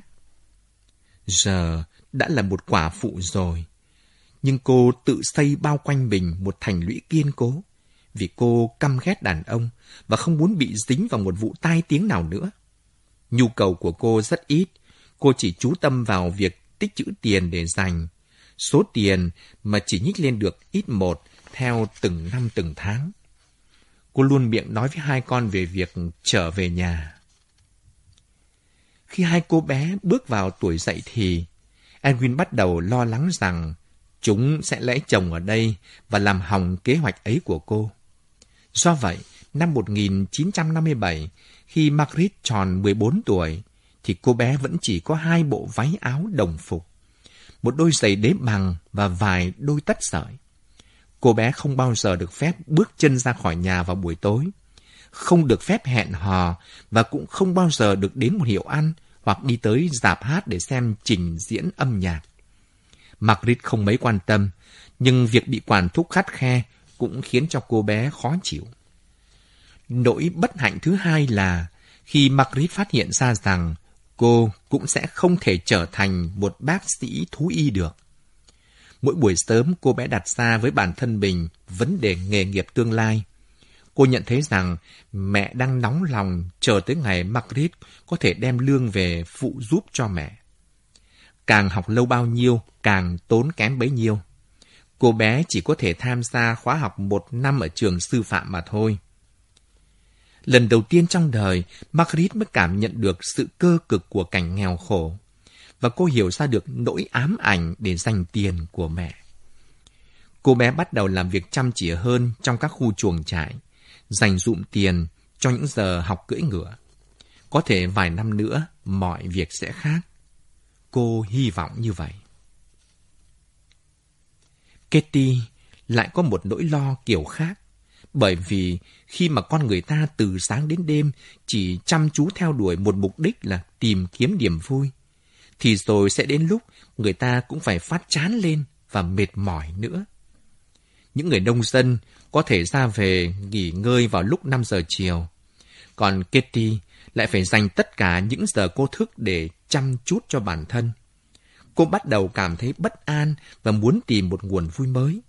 Cuối cùng thì cô quyết định chọn một trường trung học ở Thụy Sĩ, nơi mà những tiểu thư khuê các, con của những tỷ phú giàu mỏ và những ngôi sao điện ảnh ghi tên nhập học. Cô bé bắt đầu năn nỉ Anna đồng ý để cho cô đi. Cô biết rằng không phải học phí đắt đỏ là điều Anna e ngại, mà chính là sự vắng mặt của cô ở nhà. Do vậy, Kitty chuẩn bị những lý lẽ hết sức hoàn hảo để thuyết phục mẹ. Và trong vòng có 24 giờ đồng hồ, Anna đã đành phải ưng thuận với một vẻ hết sức giàu dĩ. Lúc đầu thì Anna rất thất vọng vì điều đó. Nhưng rồi cô lý luận rằng lũ trẻ phải được hưởng những gì tốt đẹp nhất mà tiền có thể đem lại. Và lại, cũng chỉ một hoặc hai năm là cùng, rồi bọn chúng sẽ lại trở về nhà thôi. Cô quyết định thảo luận chuyện này với Acker, nên sai Flora đi gọi cậu bé tới phòng làm việc. Như thường lệ, trông cậu như một kẻ lang thang. Điều đó làm cho Anna khó chịu. Quần của con bị rách rồi kìa, cô bực tức nói. Và nhìn áo sơ mi của con nữa, nó mới bẩn thỉu làm sao? Con không có thứ gì khả dĩ hơn để mặc hay sao? Con có chứ mẹ. Cậu bé đáp kèm với một nụ cười. Nhưng mà để làm gì đâu, bởi vì hôm nay con làm việc ở trong chuồng ngựa cả ngày kia mà. Có chuyện gì à? Vâng, con ngựa cái của Kitty bị mệt, nhưng mọi việc sẽ ổn cả thôi.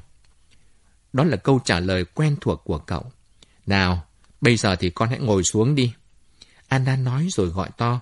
Vào đi! Khi có tiếng Flora gõ nhẹ vào cửa. Flora đã già. Một ngày nào đó, họ sẽ phải cho bà ta về nghỉ hưu thôi. Già San đang sống trong một túp lều nhỏ của trang trại. Còn Jacob thì chỉ có thể đi tập tễnh quanh vườn hoặc xén tỉa đám cây ăn quả. Nơi này đã trở thành một trại dưỡng lão mất rồi. Cô nhìn Flora khó nhọc đặt chiếc khay xuống bàn. Cà phê à mẹ? A cơ đang vội nên muốn tìm cách thoái thác. Nhưng nhìn mặt mẹ cậu đoán ra đây là một câu chuyện quan trọng. Có một điều gì đó đang khiến mẹ phiền lòng. Cậu giấu giếm sự nôn nóng của mình và ngồi xuống. A cơ này, mẹ đã nghĩ rất nhiều về việc con cứ phí thời gian lang thang ở ngoài trang trại. Suy cho cùng thì con là một học sinh xuất sắc ở trường kia mà. Ôi mẹ, con có lang thang đâu nào? Cậu bé lắc đầu lia lịa. Con đang trông nom tài sản gia đình nhà mình đó chứ. Cả trang trại ở Manmesbury nữa này. Rồi lại còn ở trang trại dòng suối bùn, nhà máy rượu, cừu Caracun. Ờ, thôi được, được rồi. Cô ngắt lời con trai.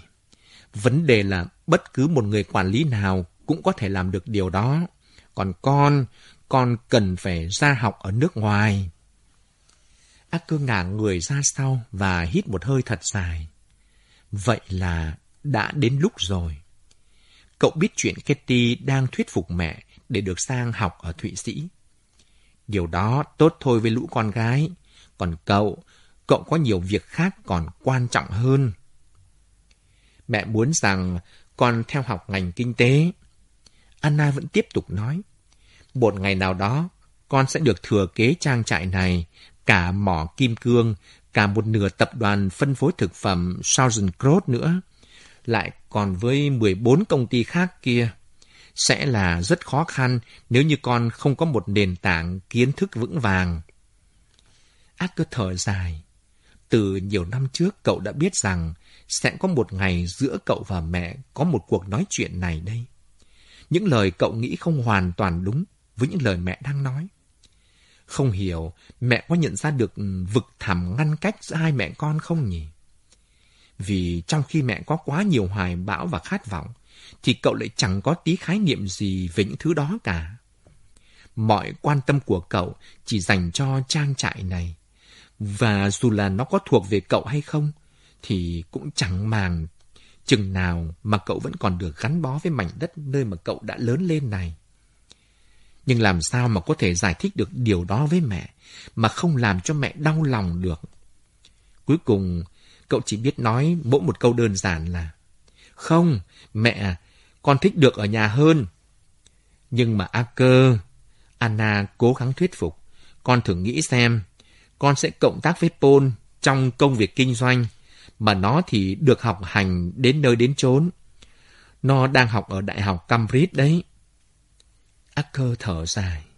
Mẹ ơi, con ước sao mẹ con mình gần gũi nhau hơn để có thể hiểu được nhau. Nếu như mẹ biết tính con thì mẹ đã không bao giờ mong con bước vào con đường kinh doanh ấy đâu. Con không quan tâm mà. Anna cắn chặt môi vẻ phật ý. Vậy thì con muốn làm gì? Cô nôn nóng hỏi lại. Đặt hai bàn tay lên đầu gối, Anker buồn bã nhìn chằm chằm xuống thảm. Cậu luôn là một con người không biết đối đáp nhanh nhào, và Anna thường xuyên phải nổi nóng với cậu. Lúc này cậu đang chần chừ để tìm câu trả lời. Anna cho rằng đó chính là nguyên nhân tại sao cô lại ít muốn trò chuyện với cậu.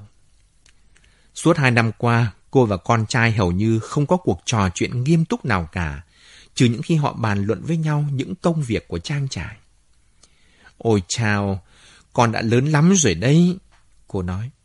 Khổ người cậu to lớn cành càng cao bằng Simon, bề ngang thậm chí lại còn to hơn. Trông cậu như một khối đá granite chắc nịch, hình thù gai góc, cằm và mũi chìa ra, hai bàn tay to lớn tới độ có thể nhấc bổng cả một con bò đực. À cơ này, con có nghĩa vụ và bổn phận với gia đình mình. Con sẽ là người trông nom gia sản này, cả em Kitty và bản thân con nữa. A cơ đứng lên mỉm cười. Rồi cậu cúi người về phía trước, hôn nhẹ vào má mẹ. Mẹ à, mẹ bỏ phí thời gian mất rồi. Cậu nói và so vai lại. Con là một người nông dân. Đó là một điều không thể thay đổi được. Anna biết rằng sẽ không thể làm cho cậu thay đổi ý kiến. Nó giống hệt cha của nó, bướng bỉnh, kiêu hãnh và không thể nào chịu nổi. Nghe thấy tiếng chuông reo vang, Kitty chỉ muốn hét tướng lên bởi cơn giận cố nén. Ngôi trường ở Thụy Sĩ này không hề giống với những điều mà cô mong muốn một tẹo nào cả. Mặc dầu cô đã cố gắng hết sức mình để cư xử một cách nề nếp, và lần đầu tiên trong đời, cô chịu khép mình vào kỷ luật của nhà trường. Cô bực bội với những giới hạn mà họ đặt ra cho cô. Lúc mà cô muốn đi trượt tuyết thì họ lại là giờ đọc sách và cô phải mặc vào người bộ váy áo buổi tối điệu đà đáng ghét khi mà cô chỉ muốn được thoải mái trong chiếc áo len dài tay cùng một cái quần bò. Cô nhớ ra giết chiếc xe hơi của mình cùng với người tài xế. Nhớ những đêm chạy xe hết tốc lực vòng quanh trang trại. Cô đã được tự do đến như vậy. Thế mà cô đã đổi điều đó, lấy những luật lệ lặt vặt tầm thường ở đây cùng với tình bạn của những cô gái đoan trang gia giáo không mấy thân thiện. Trên tất cả những thứ đó, cô ghét tiếng chuông thậm tệ, bởi vì nó chi phối cuộc sống của cô, làm tan những giấc mộng huyền ảo và sói vào từng đầu dây thần kinh, khiến trong huyết quản của cô dâng trào từng cơn giận dữ. Quỷ tha mà bắt nó đi, Cô cằn nhằn và đá mạnh vào một chiếc ghế. Cô chỉ muốn chạy thật nhanh ra khỏi ngôi trường này. Bắt một chiếc xe buýt rông thẳng ra sân bay và mua vé chuyến bay sớm nhất để về nhà. Nhưng trở về chỉ sau 6 tháng là điều không thể nghĩ được vì cô quá tự phụ để chấp nhận rằng mình thất bại. Có tiếng gõ cửa khe khẽ. Một người hầu gái được cử đến để tìm cô. Vào đi, cô nói to. Người hầu gái mặc một bộ đồng phục màu xanh khắc khổ. Vẻ mặt của cô ta cũng khắc khổ chẳng kém. Xin cô thứ lỗi, thưa cô, nhưng mà cô đã bị muộn giờ học nhạc rồi ạ. À. Ngài Okeron đang đợi đó lẩm bẩm sau hơi thở. Kitty với lấy cuốn sách nhạc rồi hối hả bước dọc dãy hành lang, đi xuống những bậc thang rộng lát đá cẩm thạch sáng bóng và băng qua gian tiền sảnh tới phòng học nhạc. Đóng sầm cánh cửa sau lưng, cô đập mạnh cuốn sách xuống nóc cây đàn piano. Ngưỡng mắt nhìn lên, Michael có thể thấy rõ là cô bé đang tức giận. Anh cau mày, một kỳ nghỉ ngắn ở Ireland có lẽ sẽ có lợi cho cô bé hơn. Bởi vì tất cả lũ con gái nhóc tỳ ở ngôi trường này đều coi cô bé là điều gì đó xấu xa nhất. Nhưng mà cô bé ấy lại có một chất giọng thật tuyệt vời, mặc dầu chưa được huấn luyện đúng cách. Ôi thật là uổng, Kitty thậm chí còn không thèm bận tâm tới việc luyện âm nữa kia. Thôi nào cô Smith, trong một buổi sáng đẹp trời như thế này, thì nên giữ một tâm trạng thoải mái mới phải chứ. Tôi đề nghị em hãy nhặt quyển sách kia lên và đặt nó xuống trở lại một cách nhẹ nhàng hơn. Em mong cho thầy cuốn xéo đi ạ. Cô bé đáp rồi hất tung mái tóc đỏ tuyệt đẹp qua vai. Kitty nhìn chằm chằm vào cặp mắt xanh sâu thẳm. Trong giây lát, cô cảm thấy nao núng. Tất cả các cô gái trong trường này đều như phát điên lên vì thầy giáo dạy nhạc người Ireland hết sức đẹp trai này. Katy lại căm ghét anh ta. Nghe đồn rằng anh ta là một nhà soạn nhạc nhưng lại đang phải kiếm sống bằng việc dạy nhạc trong khi chờ đợi sự thành công. Nhìn cô bé, Michael chỉ muốn bạt tai cho một cái thật mạnh. Nhưng anh cần việc làm. Chính là lỗi của mình nên giờ đây anh mới phải khánh lấy nhiệm vụ nặng nề 3 giờ một tuần với cô bé bướng bỉnh này. Vì như Catherine Smith vừa nói, tới trường thì anh đã quá đỗi vui sướng, vì cuối cùng cũng tìm thấy một tài năng âm nhạc.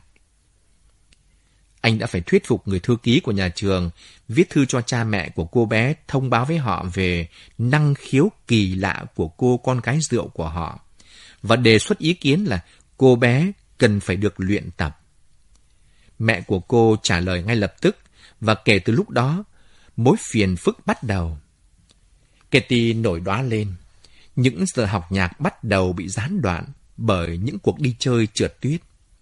Anh đã cố gắng thuyết phục và chỉ ra rằng giọng hát tuyệt vời của cô sẽ đem lại cho cô cả một gia tài cách xù và đem đến cho mọi người những giây phút thư giãn. Em, Em đã có một gia tài cách xù rồi, và em chỉ cần chăm chút cho bản thân mình được thoải mái mà thôi. Cô là một cô gái nhỏ bướng bỉnh, chỉ muốn làm mọi việc theo ý của mình. Nhìn thấy nụ cười chế nhạo của ông thầy, Kitty chỉ muốn cào cấu cho hắn ta không thể cười được nữa. Nhặt nó lên đi, Catherine. Anh lặp lại, và đặt nó xuống nhẹ nhàng thôi. Kitty nhặt cuốn sách lên, nhưng không đặt xuống nhẹ nhàng, mà lấy hết sức bình sinh đập thẳng xuống mái tóc đen nhánh bồng bềnh của thầy giáo. Em đã nói với thầy rằng, em, em có thể làm được mọi chuyện mà. Cô rít lên. Phải thế chứ, cô bé nghĩ, mình không thể chịu đựng thêm một giờ học nào nữa với thằng cha ngu ngốc này. Chợt nhận ra vẻ mặt của thầy, cô bé định co cẳng bỏ chạy, nhưng đã muộn vẫn ngồi sâu trong chiếc ghế bành. Anh tóm lấy khuỷu tay cô bé, kéo mạnh về phía mình. Kitty chỉ còn biết quay lại, nhìn và cười khẩy. Này, em kêu lên bây giờ đấy. Cô rít lên, nhưng bàn tay của anh đã giơ lên phát mạnh vào mông cô bé. Đồ con hoang!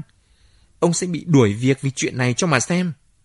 Kitty cấu xé và vùng vẫy chống lại. Tôi biết chắc điều ấy. Anh vừa nói vừa hồn hển thở. Nhưng như vậy cũng đáng thôi. Rồi anh thả cô bé ra, làm cho cô bé ngã bổ chừng xuống dưới sàn nhà. Cô gái giàu có tội nghiệp, cô cứ việc hưởng những gì mà tiền có thể đem lại. Anh nói, thế tại sao cô không kêu cứu đi? Tôi không cần phải có ai giúp mới chống lại được với thầy nhé. Cô bé thở dốc. Tự tôi, tự tôi sẽ làm điều đó. À, nói hay lắm, thưa cô Smith. Nụ cười chế nhạo lại quay trở lại với khuôn mặt của anh. Rồi anh nói thêm, bây giờ đến lượt cô đấy. Có tiếng những bước chân vội vã chạy tới cửa phòng. Lúc này thì cơn nóng giận đã nguôi đi. Michael lại thấy hối hận vì hành động của mình. Thật là ngu xuẩn nếu để mất việc làm chỉ vì một con nhóc mà mình ghét cay ghét đắng. Cả hai người đều như bị đông cứng giữa phòng. Cánh cửa bật mở.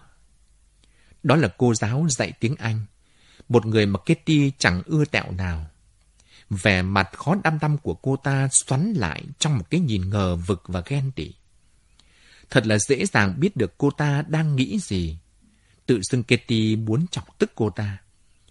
Dù sao thì Michael cũng sẽ bị đuổi việc kia mà.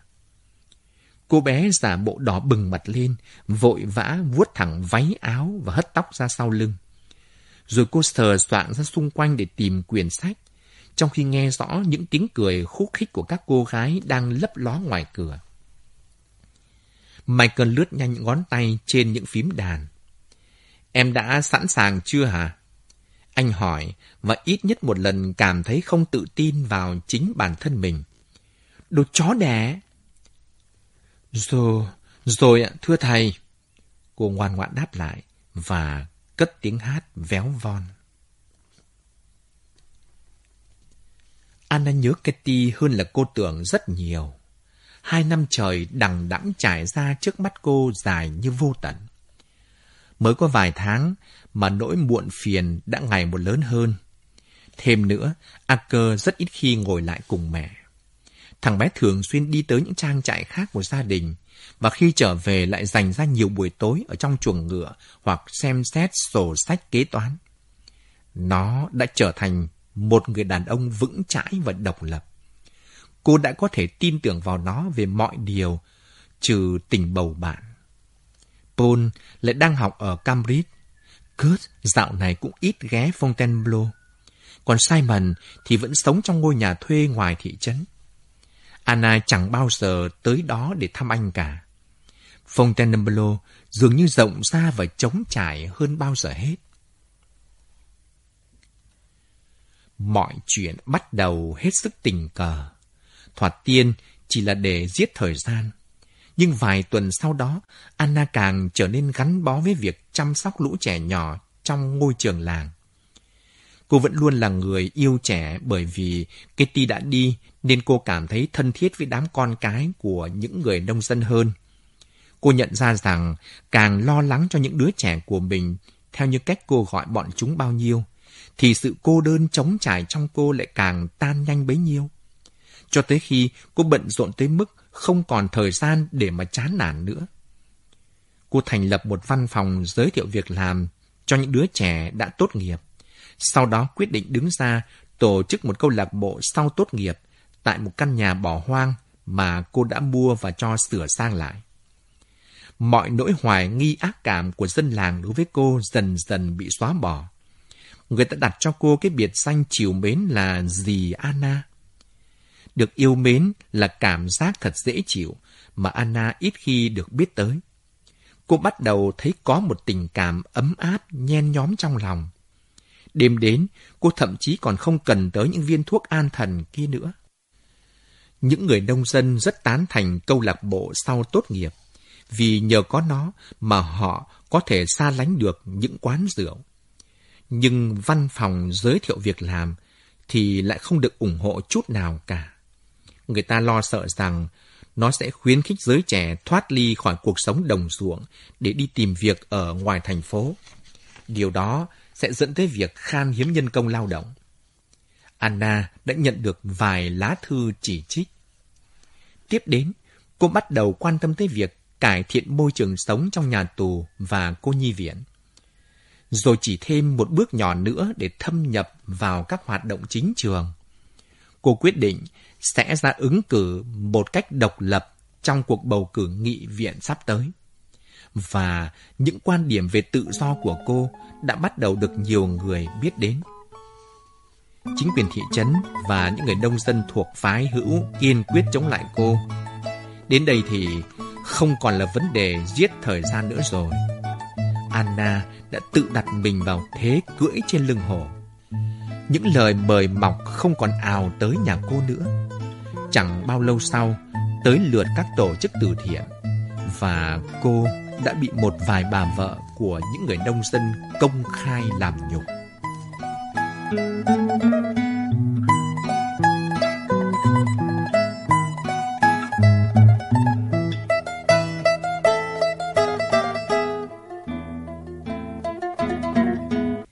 Quý vị và các bạn thân mến, hai người con của Anna và Simon là Acker và Kitty thì tính tình khác hẳn nhau.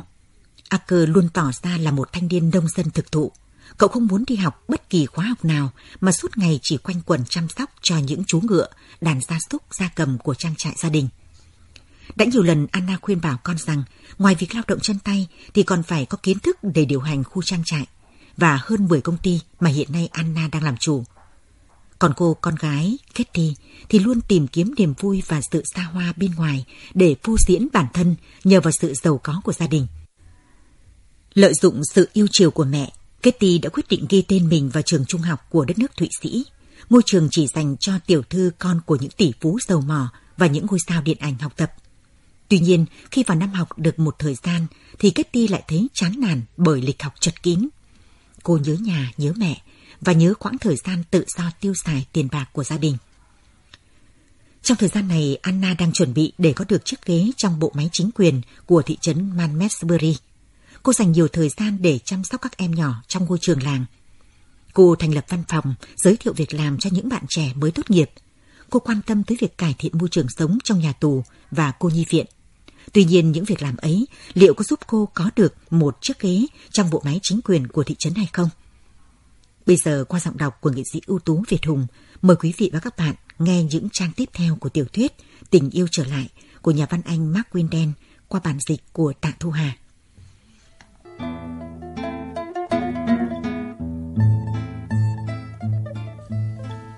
Suốt từ sáng sớm cho tới tối mịt, Anna bị ám ảnh với việc lập kế hoạch hết sức tỉ mỉ cho chiến dịch của mình – Cô quyết tâm ngồi vào được một ghế trong hội đồng thị trấn vào cuộc bầu cử sẽ diễn ra trong vòng 9 tháng nữa. Do vậy, cô rất phiền lòng khi Vera Phelan gọi điện đến đề nghị được tới thăm cô vào ngày Chủ nhật. Vậy các bạn hãy tới đây nghỉ cuối tuần đi.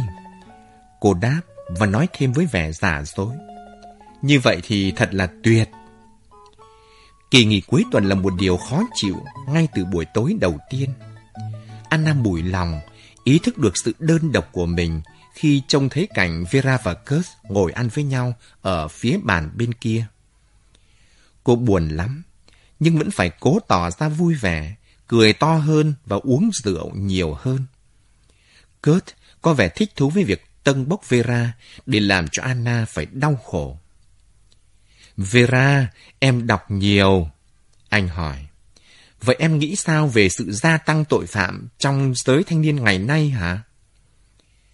Vera đỏ ửng mặt vì sung sướng, đáp lời Kurt bằng một bài giải thích thật dài. Sau bữa ăn, cô ta thẹn thùng xin lỗi và đi về phòng ngủ. Anh đã sợ rằng chúng ta lại có khuynh hướng nói chuyện làm ăn. Kurt nói. Điều đó sẽ làm Vera phiền lòng. Vâng, Anna đáp, trong lòng vui mừng vì cô ta đã đi khỏi. Paul thế nào? Kurt cau mày buồn bã. Đó chính là nguyên nhân tại sao bọn anh lại muốn đến gặp em. Paul nó bỏ học rồi. Họ đang ngồi ở nơi phòng khách, tụm lại với nhau ở phía trước lò sưởi. Nhưng hơi ấm từ đó dường như chỉ lan ra được có vài thước trong đêm đông đặc biệt giá lạnh này. Kurt im lặng nhấp từng ngụm rượu nhỏ, trong khi Anna kiên nhẫn chờ đợi. Thằng bé là nỗi thất vọng lớn đối với Vera. Cuối cùng anh thốt lên. Anh không thể nói rằng mình thực sự gần gũi với Paul. Nhưng còn Vera, cô ấy đã dành hết cả cuộc đời mình cho nó. Mối thương cảm của Anna lại hướng về Paul. Có thể là nó không muốn bị biến thành một sản phẩm của Vera chăng? Cô nói. Anh đưa mắt nhìn sang cô. Bọn anh cần được em giúp đỡ. Em luôn có ảnh hưởng lớn đối với thằng bé mà. Bọn anh muốn thuyết phục nó quay trở lại Cambridge để hoàn thành khóa học của nó. Thế nhưng Paul muốn làm gì? Ôi dào, toàn là điều vớ vẩn. À, mình cứ đợi mà nghe nó nói đi. Ngày mai, nó sẽ đến đây ăn trưa đấy. Anna đau nhói trong lòng, vì Paul chẳng hề gọi điện cho cô. Hai cô cháu luôn yêu thương nhau, mặc dầu trong những năm qua, Vera đã cố hết sức để ngăn không cho nó tới trang trại Fontainebleau này. Anna đi về giường vào lúc 11 giờ và nằm thao thức tới hơn một tiếng đồng hồ mà vẫn không ngủ được. Cô ngồi dậy, lùa tay vào ngăn kéo, tìm lọ thuốc ngủ, lấy ra hai viên. Sáng hôm sau, cô tỉnh giấc từ lúc bình minh, đầu đau như búa bổ. Cô nằm yên trên giường, bấm đốt ngón tay, tính số của cải mà mình đang có để tự chấn an. Rồi sau đó mới dám trở dậy để đối mặt với một ngày mới. Paul đến muộn trong bữa ăn trưa. Tới một giờ rưỡi mà Kurt vẫn phải đi đi lại lại ở ngoài sân, mắt liên tục liếc vào đồng hồ, vẻ mặt xanh xao lạnh lẽo. Paul tới trên chiếc mô tô của mình. Nó dê xe quay ngược trở lại và rú ga ầm ĩ trước khi dừng hẳn. Rồi nó bỏ mũ bảo hiểm ra, nhìn Kurt một thoáng với vẻ gần như căm thù trong ánh mắt. Anna hé rèm nhìn trộm ra ngoài từ phòng làm việc và nhận thấy rằng Paul già hơn rất nhiều so với tuổi 18 của nó. Thằng bé đã trở thành một người đàn ông thấp lùn to bè chắc nịch, da nâu xám, mái tóc đen nhánh và cặp mắt thì sách ngược. Nó hệt như một người cô giác vậy. Cô bực bội khi phải tham gia vào vở kịch gia đình trong kỳ nghỉ cuối tuần. Cô cảm thấy như mình có trách nhiệm trong khi lỗi lại không phải do cô gây ra. Suy cho cùng, đó là mâu thuẫn cá nhân giữa Kurt và con trai của anh ấy kia mà. Cô trông thấy Paul dứt mắt khỏi cha, ấn sâu hai tay vào trong túi chiếc áo da của nó, và thờ ơ đặt bước lên những bậc thang dẫn vào tiền sảnh. Nghẹn ngào đến tức thở, Anna vội vã đi ra. Thằng bé chào đón Anna trịnh trọng hơn thường lệ, rồi nó nói. Cháu đến đúng giờ chứ ạ? Như thể đợi chờ một câu phủ nhận. Ôi chào ôi, giờ nào mà trả được. Anna đáp. Cô đi vào phòng ăn, rung chuông báo hiệu bữa trưa và đứng yên trong căn phòng trống trải, chờ vợ chồng nhà Freiland vào cùng. Trời lạnh buốt, cô dùng mình nhìn ra ngoài, quang cảnh mùa đông buồn hiu hắt. Những cành sồi khẳng khiu trơ trụi, những vườn nho hoang vắng thê lương. Sương mù che khuất những đỉnh núi tràn xuống cả thung lũng. Năm phút sau Paul vào, cậu bước tới cạnh cô bên cửa sổ. Thứ mà nơi này cần, cậu nói, là một cuộc sống sôi động hơn, một trung tâm mua bán và giải trí chẳng hạn. Đừng có bắt đầu nữa đi. Kurt từ ngoài cửa nói vọng vào. Anna nghe rõ sự tức giận trong giọng nói của anh. Cô thắc mắc, không hiểu điều gì đang xảy ra với họ, nhưng cũng chẳng mất nhiều thời gian để tìm hiểu ra vấn đề. Tới giữa bữa ăn, Paul đột ngột nói. Cha đã kể cho cô Anna nghe về những kế hoạch của con hay chưa? Những giấc mơ ngày Ý con muốn hỏi thế có phải không? Kurt mỉm cười. Chưa. Thôi, bây giờ đang bữa ăn. Vera chen vào. Vậy sao? Paul cau có nhìn cô ta. Cậu có vẻ do dự rồi nói tiếp. Quý thật, lại cả cô nữa. Cậu liếc nhanh về phía Anna, và lần đầu tiên cô nhận thấy rằng thằng bé là một cá thể cứng cỏi. Paul không còn là một cậu bé con nữa, mà đã trở thành một gã trai cứng đầu sắc sảo, chỉ thích làm mọi việc theo ý của mình. Cô tự hỏi, không hiểu Vera có nhận ra được điều này hay không nhỉ? Tại sao họ lại phí thời gian để mà thuyết phục nó như thế? Cái lão này đang cố bắt cháu phải học nốt. Paul nói, rồi khoát tay về phía Kurt. Sao con dám... Vera rít lên the thé, Hai chấm đỏ hiện lên trên má cô ta. Cái lão ấy là cha con đấy. Con phải xưng hô cho đúng cách chứ. Cô, cô câm mồm đi, Vera. Paul sưng xỉa. Ban đêm, cô có ngủ được không? Một lát sau, cậu lại đột ngột quay sang hỏi Anna. Có, cô đáp. Trong đầu thoáng nghĩ tới lọ thuốc nhỏ màu vàng trong ngăn kéo bàn của mình. Cháu thì cháu lại không. Paul sầu dĩ nói tiếp. Cháu cứ nằm trên giường, suy nghĩ và tính toán. Cháu vạch ra những kế hoạch cho riêng mình. Cháu biết rõ là mình phải làm cái gì. Bây giờ tất cả những gì mà cháu cần là một sự khởi đầu. Cậu nhìn Anna, một nụ cười đột ngột hiện ra rồi lại đột ngột biến đi. Cô à, cô cho cháu vay tiền nhé. Chồng Paul mới tự phụ và vênh váo làm sao. Làm như vậy, bỏ công lắm cô ạ. Cô cũng biết là cháu sẽ không thừa kế tài sản của gia đình cháu, cũng như công việc kinh doanh của tập đoàn. Tất cả sẽ là của Archer hết. Anna suýt ngã bổ chừng ra sau vì sự chơ cháo của thằng bé. Paul, có một điều mà cô nghĩ là cháu nên biết. Mãi sau cô mới nói được. Archer cũng sẽ không tham gia vào công việc kinh doanh ấy đâu. Nó muốn trở thành nông dân. Cô cười buồn. Nếu như Archer là điều mà cháu lo ngại thì cháu hãy quên nó đi. Không phải vậy đâu, thưa quý bà. Cậu bắt đầu tấn công dữ dội vào đĩa thức ăn của mình.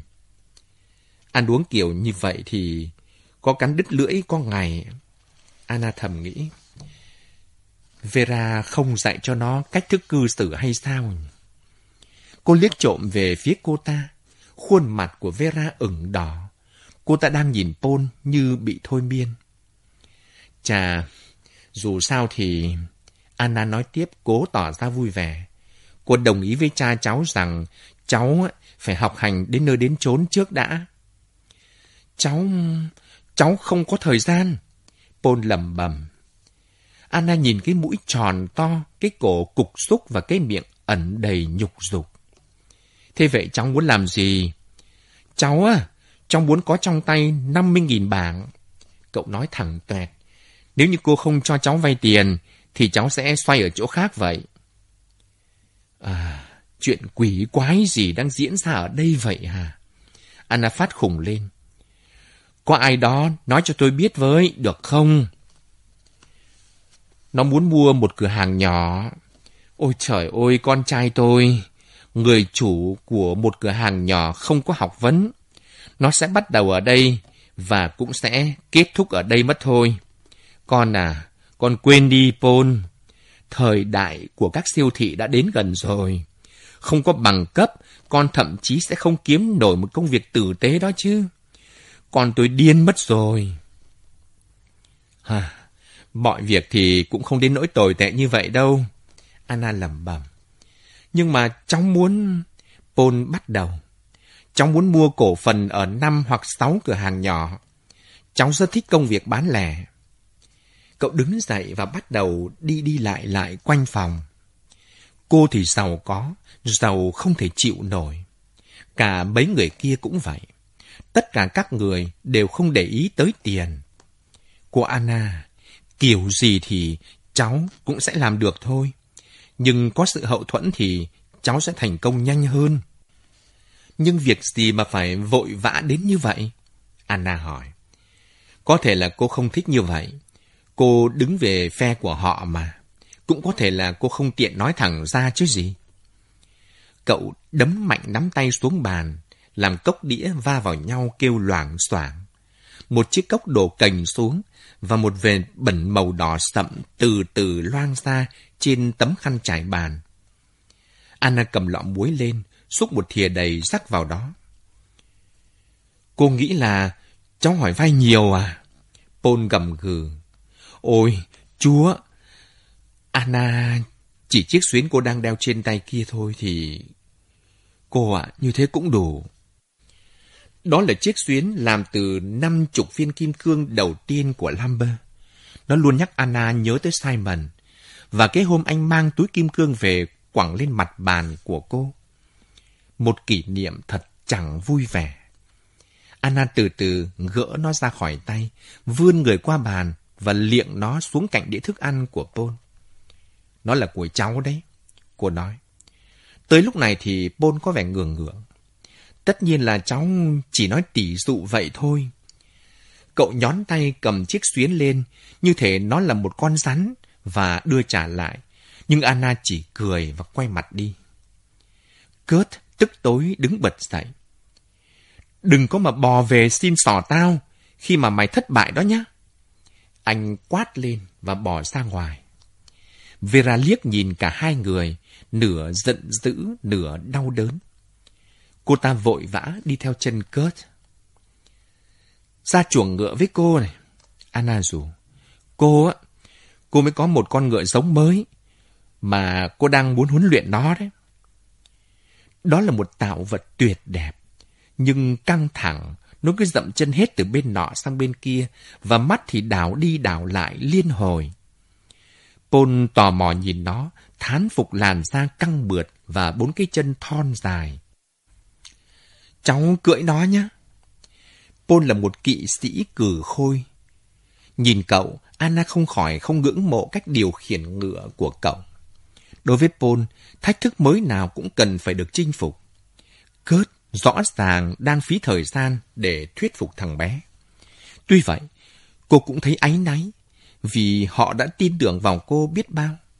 Nhưng họ có quyền gì mà lôi cô vào cuộc chứ? Cô buồn bã nghĩ thầm. Từ nhiều năm nay, họ đã cố tình tách Paul ra khỏi cô kia mà. Chú ngựa giống trồm lên đá lung tung, đầu nó lúc lắc và mắt thì đào lia lịa.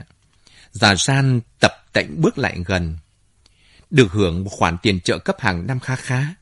Già tự thấy mình phải có trách nhiệm trông nom gia đình. Già để ý tới mọi hành động của từng thành viên trong nhà, bất kể già có được mời tới hay không. Hàng ngày, già đi tản bộ xung quanh trang trại, trên người khoác bộ com lê đen sang trọng, thắt cà vạt đen, đeo một chiếc cổ áo trắng tinh hồ cứng, đội một chiếc mũ cao và cầm trong tay cây ba ton làm từ gỗ mun. Cây gậy mà ngày xưa đã từng thuộc về ông già Andre quá cố. Đứa trẻ nào mà dở thói nghịch ngợm thì cây gậy này sẽ bay tới nằm trên bông của nó ngay lập tức. Ghim đầu nó xuống. Già hét to rồi hua hua cây gậy lên. Con này dữ lắm đấy. Lẽ ra cô chủ không nên mua nó mới phải. Già ném về phía Anna một cái nhìn quào quảo rồi tập tễnh bỏ đi, miệng cằn nhằn không ngớt. Một giờ sau, con ngựa đã phi nước kiệu xung quanh bãi cỏ, ngoan ngoãn vâng lời từng hiệu lệnh của người cưỡi ngựa. Paul cũng vậy, sự hung hăng của cậu dường như cũng đã xẹp xuống. Mãi tới khi hai cô cháu trở vào phòng rồi, Anna mới nói. Paul này, cô có một điều kiện. Ôi quỷ ơi! Paul quay lại nhìn cô. Sao mà cô giống cha cháu thế? Cô tảng lờ.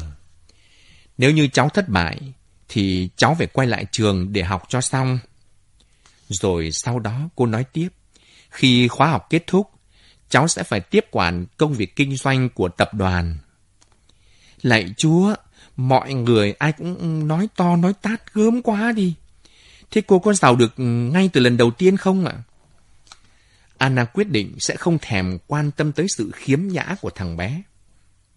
Điều gì đã khiến cô nghĩ rằng Kurt cho cháu tiếp quản công việc kinh doanh? Một nửa tập đoàn là của cô. Cô mỉm cười. Nếu như Kurt không cho, thì cô sẽ cho cháu một cơ hội. Cậu phá lên cười. Cô thật không cô? Thật, cô đáp.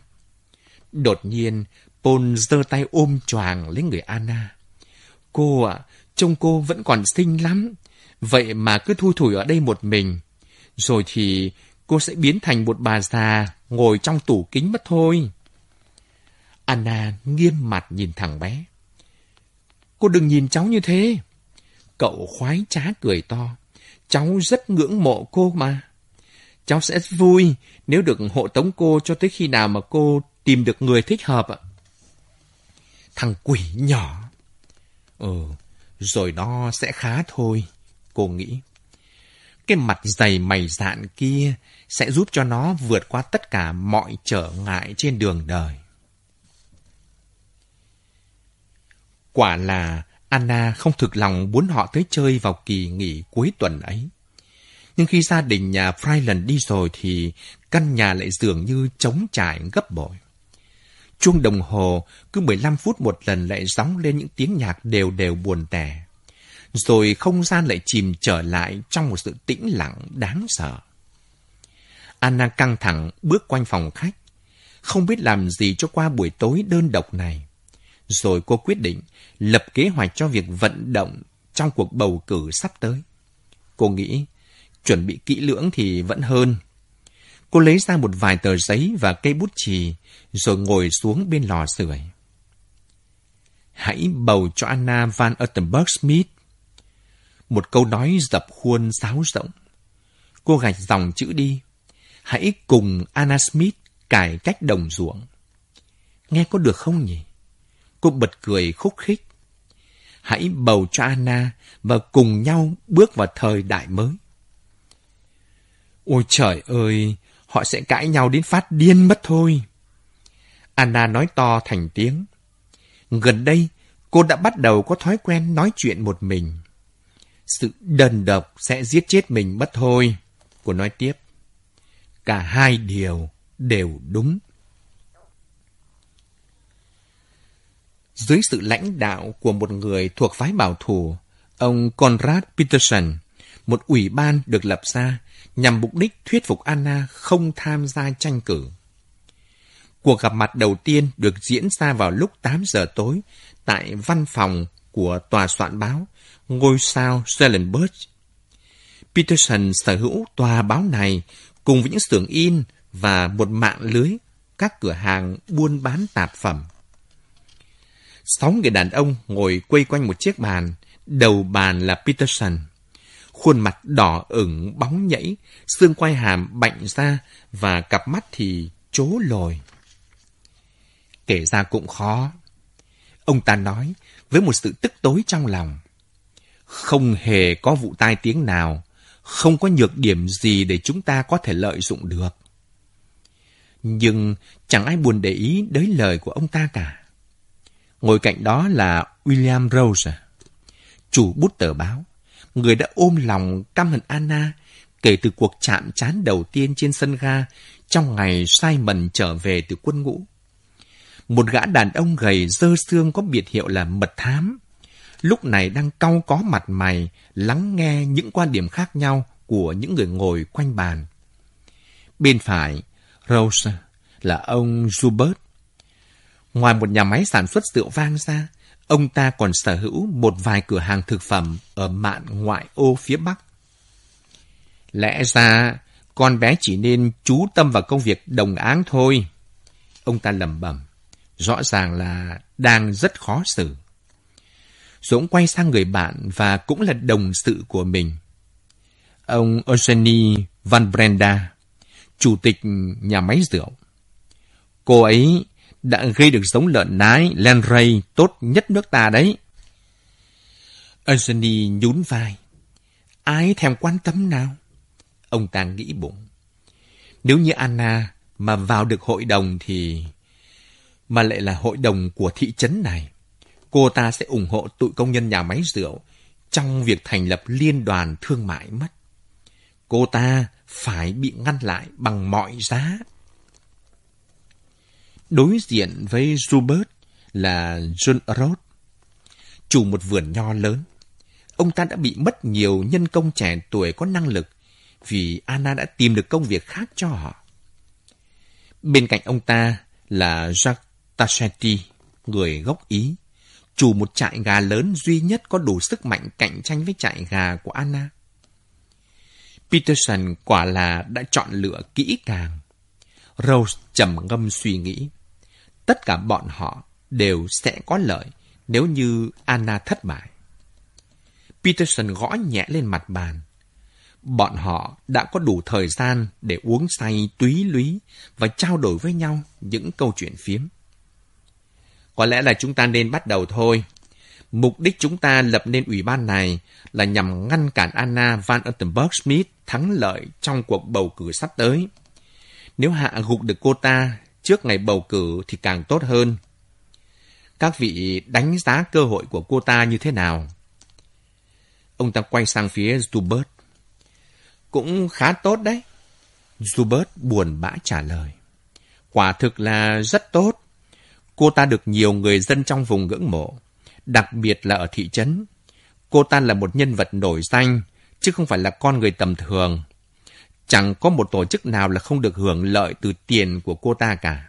Mà tiền thì có sức mạnh ghê lắm đấy. Theo như ý kiến của của cô ta về tự do. Tassetti nói xen vào, tay hua hua vào trong không khí. Thì chắc sẽ có nhiều người ủng hộ. Ngoài ra, Rose tiếp lời, người đàn bà này dường như được sinh ra dưới một ngôi sao may mắn vậy. Bất cứ thứ gì rơi vào tay cô ta đều biến thành vàng. Cuộc bàn luận cứ diễn ra đều đều, chẳng đi tới đâu cả. Cuối cùng Rose cắt ngang. Giọng của hắn ta khô khốc như một cơn gió lạnh lùa trong đám lá khô xác. Vấn đề là cô ta sẽ thắng bởi vì cô ta được ngưỡng mộ. Còn những quan điểm mới mẻ của cô ta thì dân chúng chắc chắn chưa tính đến đâu. Cách duy nhất bây giờ có thể đánh gục Anna là phá hủy lòng ngưỡng mộ đó. Cô ta phải bị bôi nhọ, phải bị vùi dập xuống một vũng bùn nhơ nhớp. Đó là việc của chúng ta. Ôi thôi nào, dù bớt ngắt lời. Đó là một việc làm bẩn thỉu. Liệu có cách nào khả dĩ hơn không? Buộc phải như thế thôi, Peterson nói. Điểm mấu chốt là cuối cùng ta thắng. Còn không quan trọng thắng bằng cách nào. Cô ta phải bị hạ gục. Tốt nhất là trước khi cuộc bầu cử bắt đầu. À, chính vậy đấy. Này, nghe này, nghe đây này. Van Brenda. Nhưng mà, làm thế nào để bôi nhọ được thanh danh của Anna? Đó là cả một vấn đề. Có ai biết được chuyện gì xấu xa về Anna để chúng ta có thể moi móc ra được không?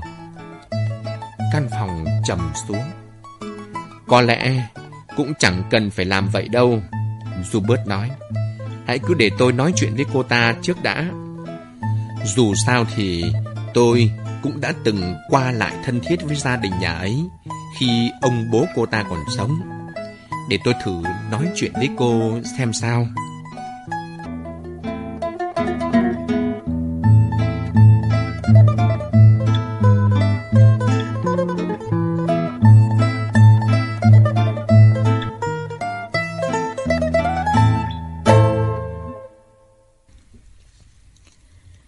Quý vị và các bạn vừa nghe những trang tiếp theo của tiểu thuyết Tình yêu trở lại của nhà văn Anh Mark Winden qua bản dịch của Tạ Thu Hà. Quý vị và các bạn có thể nghe trực tuyến hoặc nghe lại chương trình này trên Internet theo địa chỉ vov.vn hoặc radiovietnam.vn. Chương trình đọc truyện dài kỳ hôm nay xin được tạm dừng. Hẹn gặp lại các bạn trong những trang truyện đêm mai. Thân ái, chào tạm biệt.